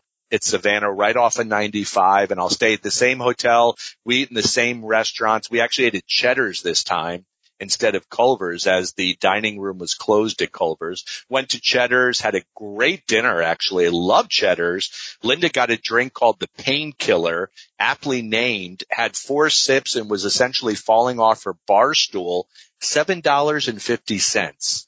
And as somebody that will go out to uh, restaurants within the Philly metro where drinks are fucking $15, this was 50% of that and it was as strong as shit. Coming back though, I made the mistake of, uh, we didn't leave the hotel until 11:30 that day. I didn't wake up until 9:15, which also never never happens, but I think I went to bed at 4:30. And we usually stay at Fayetteville and there's two great hotels that I stay in Fayetteville. One I've stayed at for 15 years ever since I started making these trips. Fayetteville completely sold out everywhere. There is military graduation. I'm not getting in within 30 miles of Fayetteville. So I, I mentioned this to you when we start to look at Lumberton, which is, I think, the town before. And, uh, as we're looking at Lumberton, it's all like Red Roof Inn and Days Inn and it's like 60 bucks. And I'm like, I can't do it. I just can't do it. I, I'm one of those that I'll go eat it like a fucking McDonald's if I have to. But if I'm staying in a hotel, I can't do it if it's a shitty hotel. It's just not happening. So I find a town called Pembroke, North Carolina, and it's only about from Lumberton 10 or 15 miles. It's not too far. And I'm reading all the reviews of this hotel and it's a Holiday Inn Express. And I don't, I normally don't love Holiday Inns, but it, the reviews are through the roof and every review says the same thing. Clean and quiet rooms and comfy. And I'm like, that's all I need to see. The other 50% that there's comments they're saying interesting drive to the hotel. And I don't know what that means, but I'm, you know, what? I'm on the fucking road for 12 hours. I'm going to care about an interesting drive, right? That's what I want. I'm bored of my drive. So we get off, we get off really right past south of the border, the south of the border, and we make it a left turn then we make a right turn and this is where I begin to understand what they're talking about. So it says as we make this right turn on this road, it says 10 miles until you reach your destination. It's like 10 miles, 20 minutes because we can only go as, you know, so fast. And it is, there's not one light on the road, first off. It's nine, nine o'clock to 9.30 at night. There's not a single light and everything we're passing is either a auto repair, auto repair body shop, a trailer. There's no homes on this road. Apparently it's just all trailers and there's butchers also on this road and there's no lights and it's a two lane road first off. So we're, we're, we're essentially 10 miles on this. It's a little unnerving, but I'm also realizing I don't have a lot of gas. So I'm hopeful we're going to see a gas station. If not, I'll have to worry about this the next day and try to make it happen. So I'm watching my Waze, my map quest, and it's saying the hotel is a mile and a half. And lo and behold, on the right side, Jeff, I see a gas station. It's called Nick's Picks, I believe, or some, it's Nick something, and I think it's Nick's Picks. So I'm excited. I'm like, fuck yeah, there's a gas station. We'll go in, get a couple bottles of water, we'll fill it up, and I, I make the right to turn in, and I immediately know that I have just made a mistake. So apparently Pembroke, North Carolina is home to several motorcycle clubs. Now we can call them motorcycle gangs, though they don't like it, but that's exactly what this was. And there were the, motorcycle clubs. Uh, that's what they call them. They call well, them motorcycle clubs. We can call them whatever we want to call them, but they, uh, this was essentially what we know as a motorcycle gang. Everybody had on a vest. It, there's a name for that as well, which uh, escapes me, but they're all wearing vests and they have parked their motorcycles all throughout the gas pumps so that nobody's getting through. So I, I'm driving and then I'm like, you know, this is probably not the best idea. And I'm trying to get through on the side of the pumps, but they essentially have that blocked up as well. So discretion being the better part of valor, as Gordon Solie would say, that bitch is in reverse and I'm hightailing it the fuck out of there. They, there was easily 50 motorcycles and, uh, what do they call the, the vests? Uh, fuck, it's going to kill me. I'll, I know we'll quit recording and then I'll colors. It. it is their colors. There's something else to it. There's a name for it. Perhaps, perhaps ex motorcycle gang member Lou Kipilman will uh, chime in with a, a there you answer go. while you're telling the story. Please continue. So we we we leave we we go out of there, and Linda's like, uh, that, that was a good move, and I'm like, yeah, I wanted to live tonight. That seemed like a really good idea. We're in the middle of fucking nowhere and there's a motorcycle gang completely blocking all the pumps. I'm not going to. What could possibly go wrong? What could go wrong? I'm on like, you know, I've been driving for 12 hours. I'm ready to lay down. It's 930 at fucking night. So we get back in the car and I'm on empty at this stage. Good news. The hotel is literally a mile away. So picture this. We're in a town called Pembroke, North Carolina. There is nothing else around literally like deserted. And then out of nowhere, there's this beautiful oasis of this brand new Holiday Inn Express. Clean, comfortable, whatever it is. I'm feeling optimistic all of a sudden.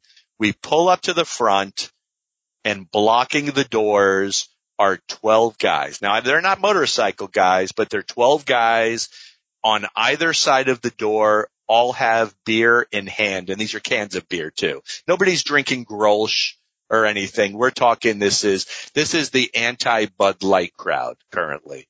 So I'm like, fuck, I got to do this again. Like this is you know, but I got to get in the hotel. So I get out of the car and I start to walk to the door, and a guy looks at me and goes, P I T T. I'm wearing a Pitt shirt. And he goes, P I T T. He goes, give me a Pitt. And I said, Pitt. And he goes, hell yeah pounds my fist. Go in and check in and come out. Another guy says, what you got in the car with you over there? Is that a Labradoodle? He goes, I recognize the big pumpkin head. So I'm like, all right, at least the guy's being friendly and trying to bond. I'm like, yeah, that's, that's my Labradoodle. I think he called him Golden Doodle. And I said, it's my Labradoodle. It's Ozzy. He goes, for Ozzy Osbourne? And I said, oh, it, it isn't. But I said, absolutely it is. And he goes, man, and I'm not making it up. He goes, that right there, that's a purty dog. And then he says, is the dog well behaved? And I know I'm doing a great Southern accent. I said, absolutely. it's like So- you got it down. You know. like I got it down at this stage. So I, I, I get back in the car. We go to a parking spot. I fill Linda in on, on what just took place and that when we go to walk through the doors, just walk through the door. Don't make conversation. I'll talk if we have to, but do it. Actually get in the hotel and then I go to the front desk and this was great too. I go up to the front desk clerk and you're going to come into play because I, I know you know about the Carolinas, especially South Carolina. And I say to the front desk clerk and I'm like, is there a gas station around here? She goes, Oh, absolutely. There's a gas station. You got to go out here. You see right over here. And then you go out and then you make a right and a left. And I said, are you talking about Nixon? She goes, Oh no, I wouldn't send you there. That's dangerous. So, which was good to know. And then she says, you're going to go and you go right past the Walmart and the Piggly Wiggly. There's the gas station. So lo and behold, the next day we wake up and I'm like, Linda, we got to get gas, but I'm excited. I'm going to Piggly Wiggly first off. So she said, okay. So then we're in the lobby and this is where you're going to come into play. And, uh, I go to check out and I had just been talking to Linda who's taking Ozzy outside and the woman looks at me behind there. Now I've never heard this before and you're going to, I, I need your expertise to tell me if this woman was fucking with me or not. She goes, is that your wife? And of course I do the old, no, that's not my wife. That's my girlfriend. Yeah, whatever. Like that. You know, I'm not going to, and she goes, I just want you to know she's got really pretty hair. And I said, yeah, she really does. And she goes, is she native? Cause I, that kind of her on her, I've never seen. And the woman proceeded to say the word her, meaning hair five times in one paragraph, essentially. This was one 30 second conversation. She, she kept going. She has beautiful hair. Is she native? Cause her, the natives have hair like that. Have you ever heard somebody call hair her? I have never heard that. Okay. And so I'm trying to figure out the reason I thought she was fucking with me is that she knew I was from PA. It's on my license, which I had to show. It's all there, but she said the word her five times. Usually, you know, that signifies she's looking for a reaction if she keeps saying the word, right? So I was really taken aback, but I was also excited now because there was a gas station right around the corner and there's a Piggly Wiggly. Get in the car, go fill up in gas. I'm very excited that I now have a full tank and I can get the fuck out of there. But I'm determined I'm going to Piggly Wiggly because when we had your cousin on, remember I'm like, is there a Piggly Wiggly near you? I've always wanted a Piggly Wiggly shirt. So I, I pull into Piggly Wiggly. I think it's eight o'clock in the morning at this point, and uh, I have never been in a Piggly Wiggly before. So I was, you know, I'm, I'm, there's, I'm a little excited. This is a big deal, right? I'm going to check this shit out. So I walk in, I start doing the walk around. Now, it, you know, you've heard the expression sore thumb before. Let me tell you who was standing out in the middle of Pembroke, North Carolina, Piggly Wiggly. There were guys in overalls in there. There were farmers there, you know, everybody just looked like they belong. I clearly did not all eyes were on me. So I, I look around, I walk over to customer service and, uh, and I'm like, Hey, I'm from out of town. Big surprise there. Can I get a Piggly Wiggly shirt? Absolutely. We got a full rack of shirts over there by the front. Guess what? They're only four ninety nine. So as a t-shirt collector, which is what I collect, four ninety nine is a great deal. I head over to the rack. Unfortunately, the only two that said Piggly Wiggly on it would have fit, you know, my daughter when she was six. They were children's smalls. I wasn't getting in. They had a couple of other shirts. One said, don't mess with the pig and it's a picture of the pig, but I wanted an official Piggly Wiggly and I did not get it. So I left broken hearted the store that day, got in my car, happy to say I was on the I-95 within about 20 minutes. I survived the motorcycle gangs of Pembroke, North Carolina, Jeff. Well, uh, thank God, because if you hadn't, quite frankly, I'd be doing this entire show by myself. So, uh, anyway, as I was saying before, Barry, so, uh, in Oh, Sweet Lou checking in, and he's right. Google says the vests are also known as cuts. That is it. It's called a cut. Thank there you, Lou. go. So, Yep. uh, once again, I would say thank you to everyone who joined, not only Barry and David and myself and the uh, angelic Mrs. Bowdren uh, in Lutz. We had a great time, and I really hope somewhere down the road, uh, although it may not be in Lutz, uh, somewhere else, perhaps east of that location, uh, that there will in fact be another event of this type where all the brother shippers and sister shippers, which by the way, reminds me of something I did want to say before we wrap up this segment, which has now gone over an hour. You know, you talked about a nice moment that you saw in the pool. I'll tell you a nice yes. moment that I saw on Saturday night at, uh, at Glory Days. I was sitting there talking to, uh, I, don't know if it was Dr. Garcia or somebody else. And I looked over and some people had started getting up, including you, because, uh, I don't know if you know this, Barry. Occasionally you get up, walk away and, uh, Linda will go, where did he go? Does anyone know where Barry was? Uh, yes. You know. So, uh, but there was a moment when I looked over and Linda and Kim and Kelly Miller were all sitting there, just three ladies that were there enjoying themselves and they were just having a, a girls chat about, you know, uh, about whatever. And that was one of the things I thought was really cool that those three ladies, uh, Dr. Christine Spiker, uh, Benji's girlfriend, uh, Tammy, uh, their daughter, Mackenzie, uh, was there that uh, I'm, I'm, sure I'm probably uh, missing somebody else. Oh, Janice Seacrest, I mentioned. The ladies that came down and were able to, uh, you know, even if there weren't wrestling, Kim's not a wrestling fan, but she comes down there and she's able to, uh, you know, talk with, with Linda and Kelly and Jana and all these ladies that I mentioned that come here to this event and are, you know, fit right in and they're, they're ladies, but they're part of the brothership, uh, you know, and it was so nice to see them down there also. And so once again, on behalf of, of Barry and myself, and, and I'll speak for David Penzer, thank you so much for uh, coming down to Lutz and in, uh, having fun with, with not only the gang, but with us and enjoying the hell out of yourself like one of our brother shippers from uh, OHIO uh, was able to come down and apparently have a little bit more fun than the rest of us. Barry, always a good time to be joined by the captain himself, our friend Nick Massey. Welcome, Captain. And we're going to talk a little bit of uh, the Wrestling Classic Part 3 coming up, Barry, on June 17th at 11 a.m. in Springfield, Mass. Barry, ask me why June 17th is important to me.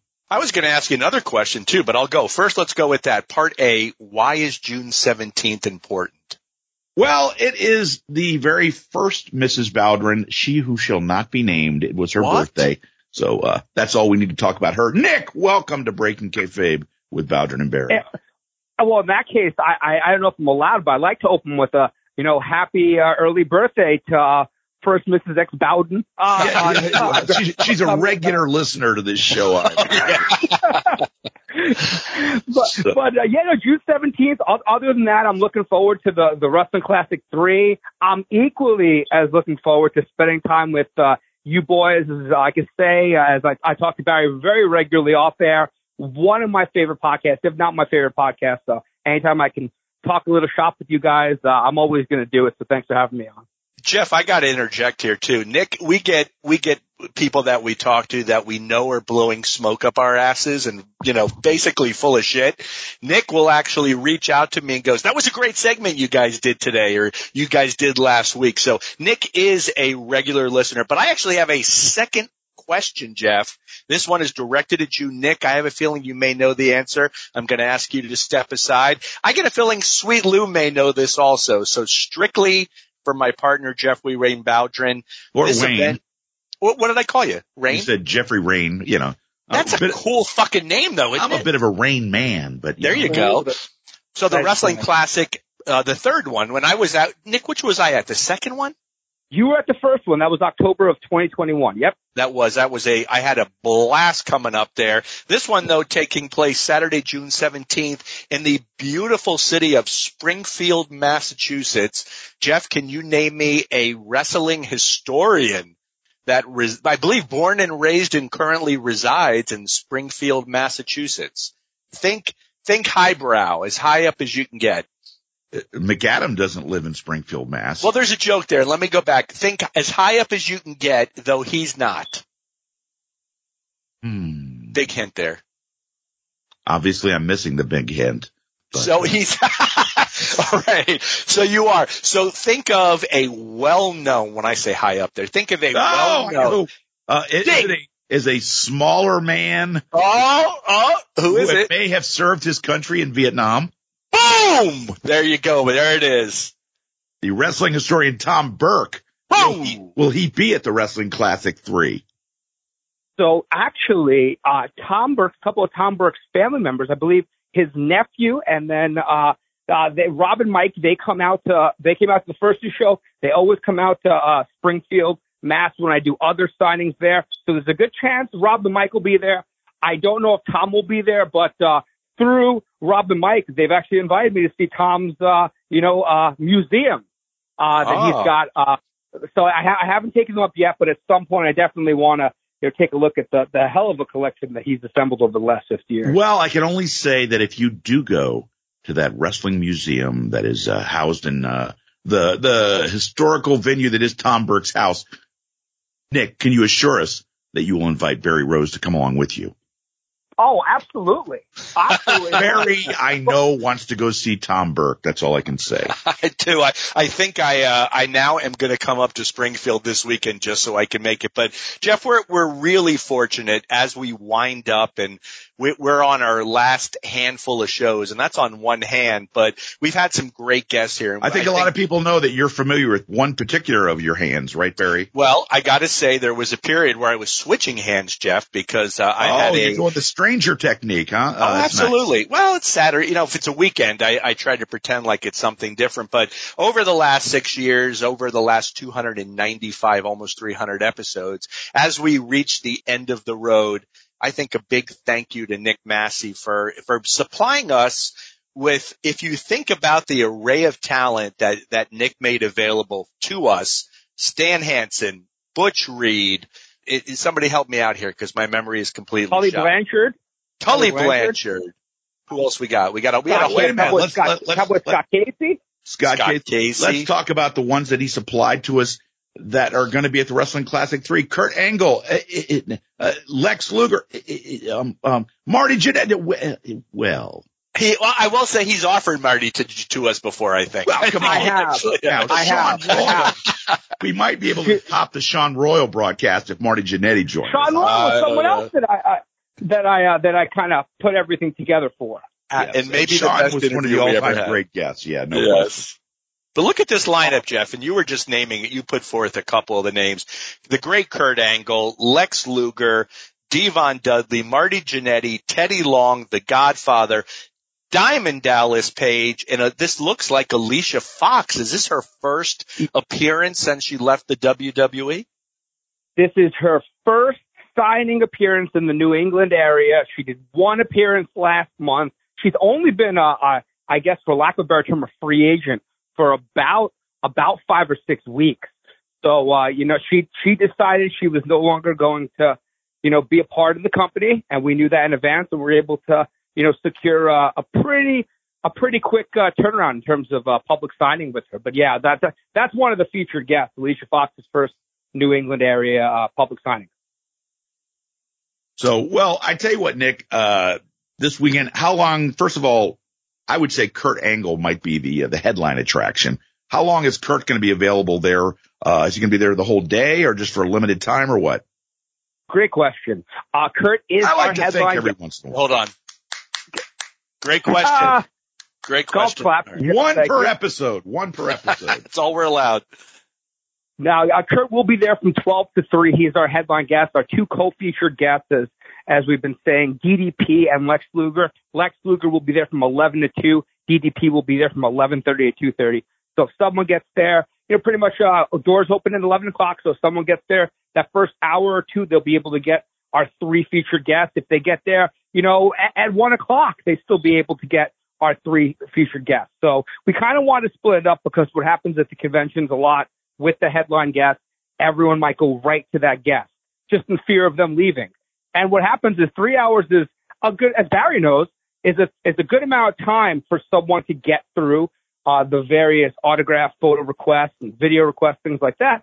So Kurt Angle, I mean, I'd love it if he was going to have a line for three straight hours, but at the same time, by staggering him, that allows everyone to come and check out the other vendor guests. We've got a lot of great vendors that are bringing the talent and kind of not have to rush. You know, I, I tell Barry all the time if we could take the vibe in uh, the Residence in and Loot and, and, and capsule it and sell it, you know, I'd, I'd make sure to buy some for the Wrestling Classic because, you know, that's a, it's such a cool, uh, experience that Barry built in Lutz. And, you know, maybe Barry and I will be able to bring that somewhere down the line, but that's kind of one of my goals with the Wrestling Classic.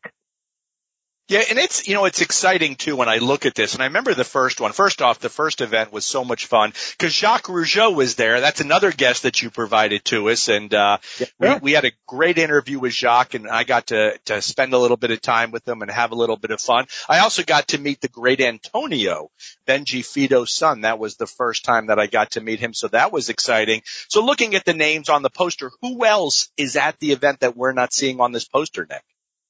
Oh, so we've got uh, a, a couple of upcoming stars. Ashley D'Amboise is going to be there. She just recently signed an AEW contract. She's been featured on ROH TV. We've also got uh, Devon Dudley did make it to the poster, of course. We've got uh, Alicia and Eddie Edwards from Impact Wrestling. Uh, Eddie's probably been there now close close to a decade or so. You know, oh, when you think yeah. when you think of Impact Wrestling now, Eddie's one of those guys that you know uh, wasn't wasn't there for the first ten years, but he's been for there for a good part of the last ten. And uh, we've got Flip Gordon, who's uh, one of the most talented wrestlers of this era, I feel. What's he doing these guy. days too? This was a guy that was kind of featured in a, a key role on in Ring of Honor. But what what happened to Flip otherwise? Like where he's not with Ring of Honor, right? So no, no, uh, he is not with Ring of Honor. So he was part of when Ring of Honor folded at the end of uh, 2021. His contract was one of those that you know wasn't, I guess, wasn't in, in limbo. It just you know ended. So he's actually been doing a lot of stuff with the NWA recently, and uh, which I really enjoy a lot of their TV on YouTube. NWA Power and they have NWA USA. So Flip's actually been on a lot of their recent TV tapings, some of their pay-per-views, but he wrestles, I would say, if not every week, then three times a month all across the Northeast, New England. He's, he's very active and he's still, he, he kills it in the ring. Still, uh, when you see Flip Gordon now, any reason why you haven't seen him on TV recently has nothing to do with his ability, that's for sure. Gotcha too. So that's good. So you got Flip Gordon. Uh, and I'm sorry, Nick, what was it 11 a.m. that doors opened up? The doors open 11 a.m. We'll, we'll be there till, uh, at least four. And yeah, we're going to have a variety of, uh, additional vendors that aren't bringing a talent. So if someone's interested in Funko Pops, if someone's interested in sports cards and collectibles, comic books, it kind of encapsulates, you know, uh, a few different areas where there's your autograph people, your photograph people, and then there's some people in between that maybe they just want to pick up a, a cool T-shirt or a unique Funko Pop or comic book. We'll have those vendors there too. And once again, we're talking uh, this coming Saturday, June 17th at 11 a.m. Uh, it is out the uh, South End Community Center. Barry, get, uh, get ready for this one. You ready? All right, hold on. I'm still okay. I'm strapped in.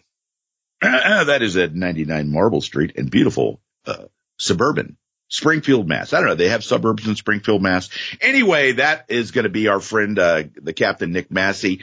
Uh, and, uh, I believe it is the Zombie Hideout, uh, besides, uh, the Captain that is presenting the Wrestling Classic 3. As we mentioned, Kurt Angle, Lex Luger, uh, Marty Jannetty, Devon, Soma, Diamond Dallas Page. Hopefully, if someone coughs up enough cash, we can get Diamond Dallas Page to give Nick the uh, diamond cutter just ribbing you, Nick. So anyway, Nick, once again, it's always a pleasure. We certainly have appreciated all the guests that you have helped us, uh, with, uh, with talking to, uh, as uh, they are promoting their appearances, uh, with the, the captain's corner and such like that. Always a good time, Barry, talking to the captain, uh, Nick Massey, and we certainly appreciate it, my man. Oh, thanks so much. And, uh, you guys did an awesome job talking about the Wrestling Classic coming up this Saturday, 11 a.m. South End Community Center. Check out Zombie Hideout for tickets. And uh, if you guys can collect enough money for me to get hit with the diamond cutter, I'm all yours. Just let me know. So Barry, I do want to mention something related to wrestling. Barry, as I've stated many times, I am not a uh, big follower of the WWE. Don't wish them ill, but I just uh, it's not my it's not my bag, baby. At least right now. But I do watch AEW. So Barry Rose, tell me, is there anyone on the roster of WWE whether it's on the Raw show, whether it's on SmackDown, whoever that is doing better promos right now than Don fucking Callis. Holy shit, Barry. That guy as a heel is on fire. He is, and I don't. I tell you, I don't watch too much WWE anymore either. Uh, I wish I could. I love professional wrestling, but for some reason I get bored. I think Don Callis and MJF are easily the two best promos in this country, and they're fantastic. I don't know who would even come close in the federation. And maybe there is. I just, I'm not aware if there's anybody uh, else. I got to be honest with you. I, I love MJF's promos and stuff like sure. that. I don't even think MJF the last couple of weeks, and I will just quantify by saying I was not a huge Don Callis fan before, but, uh, not this most recent show, the one we, one week before, right after he, he made his first debut with, uh, Takeshita and came out to the ring and you literally could not hear him talk because the crowd wanted to kill him. And I was like, holy shit. Uh, I, I don't think I've seen a heel get that kind of reaction and I don't know how long. And then I watched last night's show at the time we're taping this and he was still on fire. And I was started thinking about it. You know, there are heels that come out and they're sort of, I'll just say like, they're kind of like the annoying prick heel. Okay. You know, like, uh, Jim Cornette, when he was managing the Midnight Express, he, he wasn't like this evil villain. He was like a prick, you know, a rich boy whose mama, uh, paid, you know, all the, all the expenses for him to get this tag team and he waved his tennis racket around. He was kind of a prick. And to me, that's kind of the way, I mean, he doesn't do a rich boy gimmick like Jay White. Jay White comes off not like some evil villain, but like he's just kind of a prick. Okay. MJF to me comes off, and I'll use a comparison. He reminds me a little Tully Blanchard, you know? Yes, that kind of more not a prick, an asshole. Okay, and but Don Callis comes off sort of next level. Like when the people literally want to fucking kill him, that's like a that's like a level, a never uh, easy, easy for me to say another level. And I don't know whether it's something that's sustainable, uh, whether he can keep that kind of heat, but wow, his promos the last couple and Takeshita, man, like who knew this guy had this in him, you know? This guy, we, we have been proclaiming for the last year that this guy's going to be a big deal. Barry, we may have underestimated it. I think we did, and you know, Takeshita is too, and he is. uh I, I think I actually think it's a you know there are mistakes that AEW makes, obviously, but I think that putting Takeshita with Don Callis in this in Don Callis's current role, I think is just genius. And he is, you know, his, his, promo last night was quick, right? That was only what three minutes, maybe four minutes. It wasn't a long promo, but he goes for the gold right away.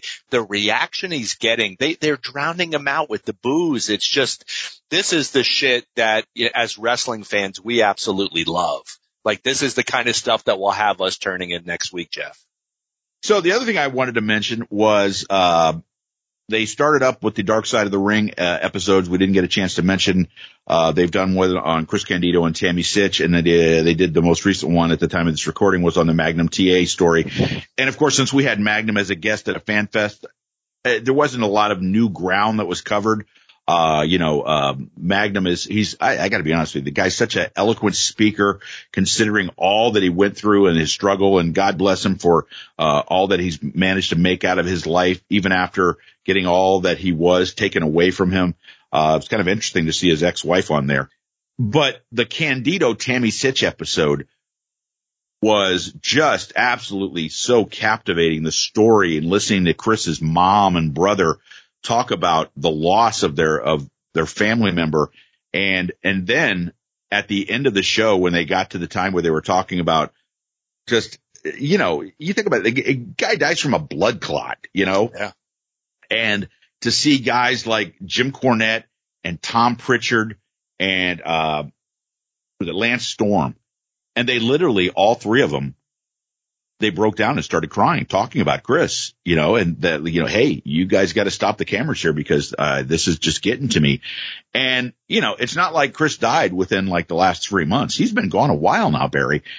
Incredibly, incredibly impactful. If you have not yet seen, uh, the, I mean, I recommend these episodes are usually always really at the, at the very base, really solid, but the Candido episode, with Tammy Sytch and oh my God, just the spiral downward of Tammy Sytch. I saw something yesterday where uh, where Francine yes. uh, from ECW is getting into it on Twitter with somebody. I, I don't know if it's who's it, Tammy's boyfriend or or I something. believe so. I believe it's her, and I guess he's in charge of her social media. So it's Tammy's boyfriend. I believe she's locked up, right? Oh yeah, yeah, Yeah. And I don't think she's going anywhere anytime soon. Good. She Uh, should. but- She should. Yeah, Uh, no, no. But uh, and She course, killed somebody drunk driving. I Yeah, mean, yeah. I got to tell you, I yeah, I, I could go on a fucking rant about No, that. no, Yes. and, and you know they they they put the uh, the caveat at the end of the episode. Oh, Tammy declined to be interviewed for the show. Well, gee, go figure. You know, Hey, don't even get me started on the whole thing. You know, when you see people that are uh, you know like uh, have been uh, either accused of a crime or they're a suspect in a crime, and and you know uh, to to paraphrase another show that I like to watch. Uh, the, the media jackals descend on him. Oh, Did we? I uh dropped the microphone. I did a Good lord! That was the biggest bump I've taken in 30 years. Um, but the, the media jackals descend and, oh, do, do you want to confess to the murder? Right. I mean, like whatever, or you know, whatever crime they've been charged with. And, you know, like, gee, it's such a surprise when someone decides they don't want to say anything and the media's like, oh, they, they had no comment for me. They, they didn't want to confess to the heinous crime right here on my local news channel. Hey, don't get me started on that. But getting back to what I was saying, the Chris Candido Tammy Sytch episode is just amazing. And that moment, as I said, when the three guys just completely allow their emotions to come out and, you know, that, uh, because of the impact of, of the death of one of their, their brothers in wrestling, it just incredibly impactful. I would suggest if you get a chance to talk, you know, to, to watch it and to, uh, check it out for yourself. Really, really good, compelling viewing. Barry, uh, I do also want to make mention of the fact, uh, that, uh, hey, my son Andy, guess what, Barry Rose? He is now a licensed driver. And, you know, uh, I've mentioned before, uh, I talk about my wife, Kim. I've talked about my daughter, Kelly. Haven't mentioned a lot about my son, Andy. Uh, my son, Andy, uh, if you haven't seen the post, uh, has a, a form of autism. It's called Asperger's syndrome. And, uh, it's, it's what they call a high functioning autistic. Uh, he, he has a job. He works as a, uh, a pharmacy technician with the, uh, the Kroger company. He's had that job for, I want to say like around five, six years now. He's doing really Yeah. well. And, uh, but one of the things that Andy had never done was he had never gotten his driver's license. And in part, you know, uh, the whole, the Asperger's thing is, you know, it's not easy for you to, uh, as they say, multitask. And when you're driving, of course, you know, you're doing all kind of different things. You're looking left, right, straight ahead. You're checking out the rear view mirror. You're doing all these different things where it's one of his Asperger's kind of be single, you know, they're, they're looking at, uh, ahead of them and they don't always have the ability to, uh, you know, to do all these different things. And so for the past few months, uh, myself and Kim and, and uh, his sister Kelly and Kelly's husband Brandon have been going out and working with him, uh, whether it's on the road, whether or not it's uh, you know going to a parking lot and practicing. Uh, hey Barry, remember when you took your driver's test? You had to do the parallel parking. and Oh yeah. kind of stuff.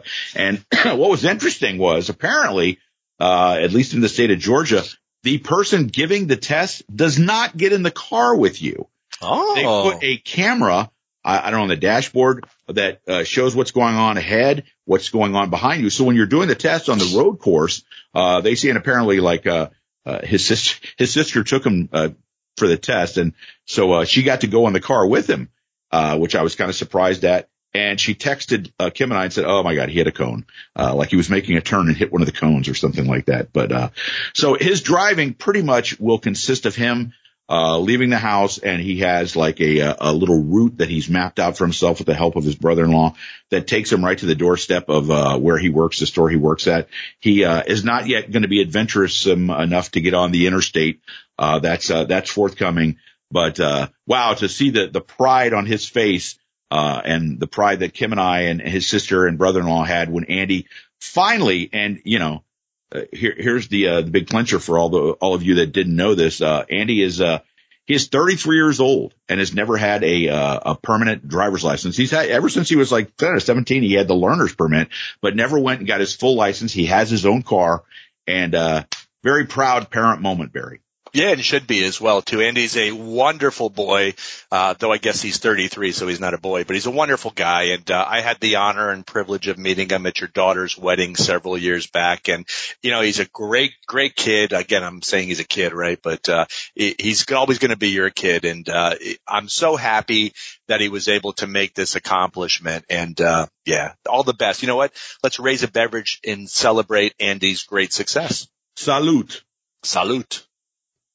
All right, Barry, about time for the old go home. I think my voice is pretty much shot and, uh, we're about ready to take this ship into port. What do you say? Yeah. And I just threw up as well. So, uh, well, okay. A, uh, it's a good thing. Good thing we're wrapping up. Tell and, Ozzy uh, to get away from that. No, Ozzy, don't get away. Don't eat that. Uh, you know. He's being pretty good. Jeff, we have three episodes, three regular episodes left, I should say. Of course, the Patreon is still there. We have no plans to discontinue the Patreon going forward. And it's such a bargain too. It's five bucks. You get not only all of the new content, which essentially at this stage is two shows a month, you know, there have been rumors we may even up that to a third if, if the demand is there. Rumors? Scuttlebutt? In yes, your window? Two shows a month. We've been doing this now for a couple of years at least. I don't know how many shows are in the Patreon, but I'm going to assume there's 24, maybe 40. I don't have any fucking idea. Point being, for five bucks, there's a lot of content in there. Pay the five bucks, you can get in there, you can hear it. There is, if I'm also correct, there's great interviews in there as well, including a two-parter with Greg Gagne that I remember was pretty good, Jeff. Yes, and uh, if you're not a subscriber, Barry, see if you catch what I do here. I'm so sorry to hear that. See what I did there? I anyway, caught it. Yeah, thank you very much. On that note, I will say on behalf of my co-host Barry Rose and our producer, the sweet man Lou Kipilman, the only one of us that's working not on the DL list like Barry and I both are today. So uh, thank you so much for Barry and Lou. I am the booker Jeff Bowdren. We are a production of the Arcadian Vanguard Podcast Network. And that's, oh, I'm sorry, uh, my boy Gunny, I love you, buddy. Uh, so, uh, by, by, the way, my, my, wife, I just have to say, told me the other day, she goes, I had a dream about Gunny. And I said, oh, really? You know, it's always nice when you, you know, you have somebody, whether it's a, a dog or a family member that you've lost that, as I like to say, Barry, visits you in a dream, right? And so my wife said, I, I had a dream about Gunny. I said, really? How, how did it go? She goes, wow, it was kind of weird. Uh, Gunny well, was a female and he was pregnant. I said, I don't know what that means. And she goes, neither do I. On that note, Lou, take it into port, my friend. Gunny, I miss you love you, buddy.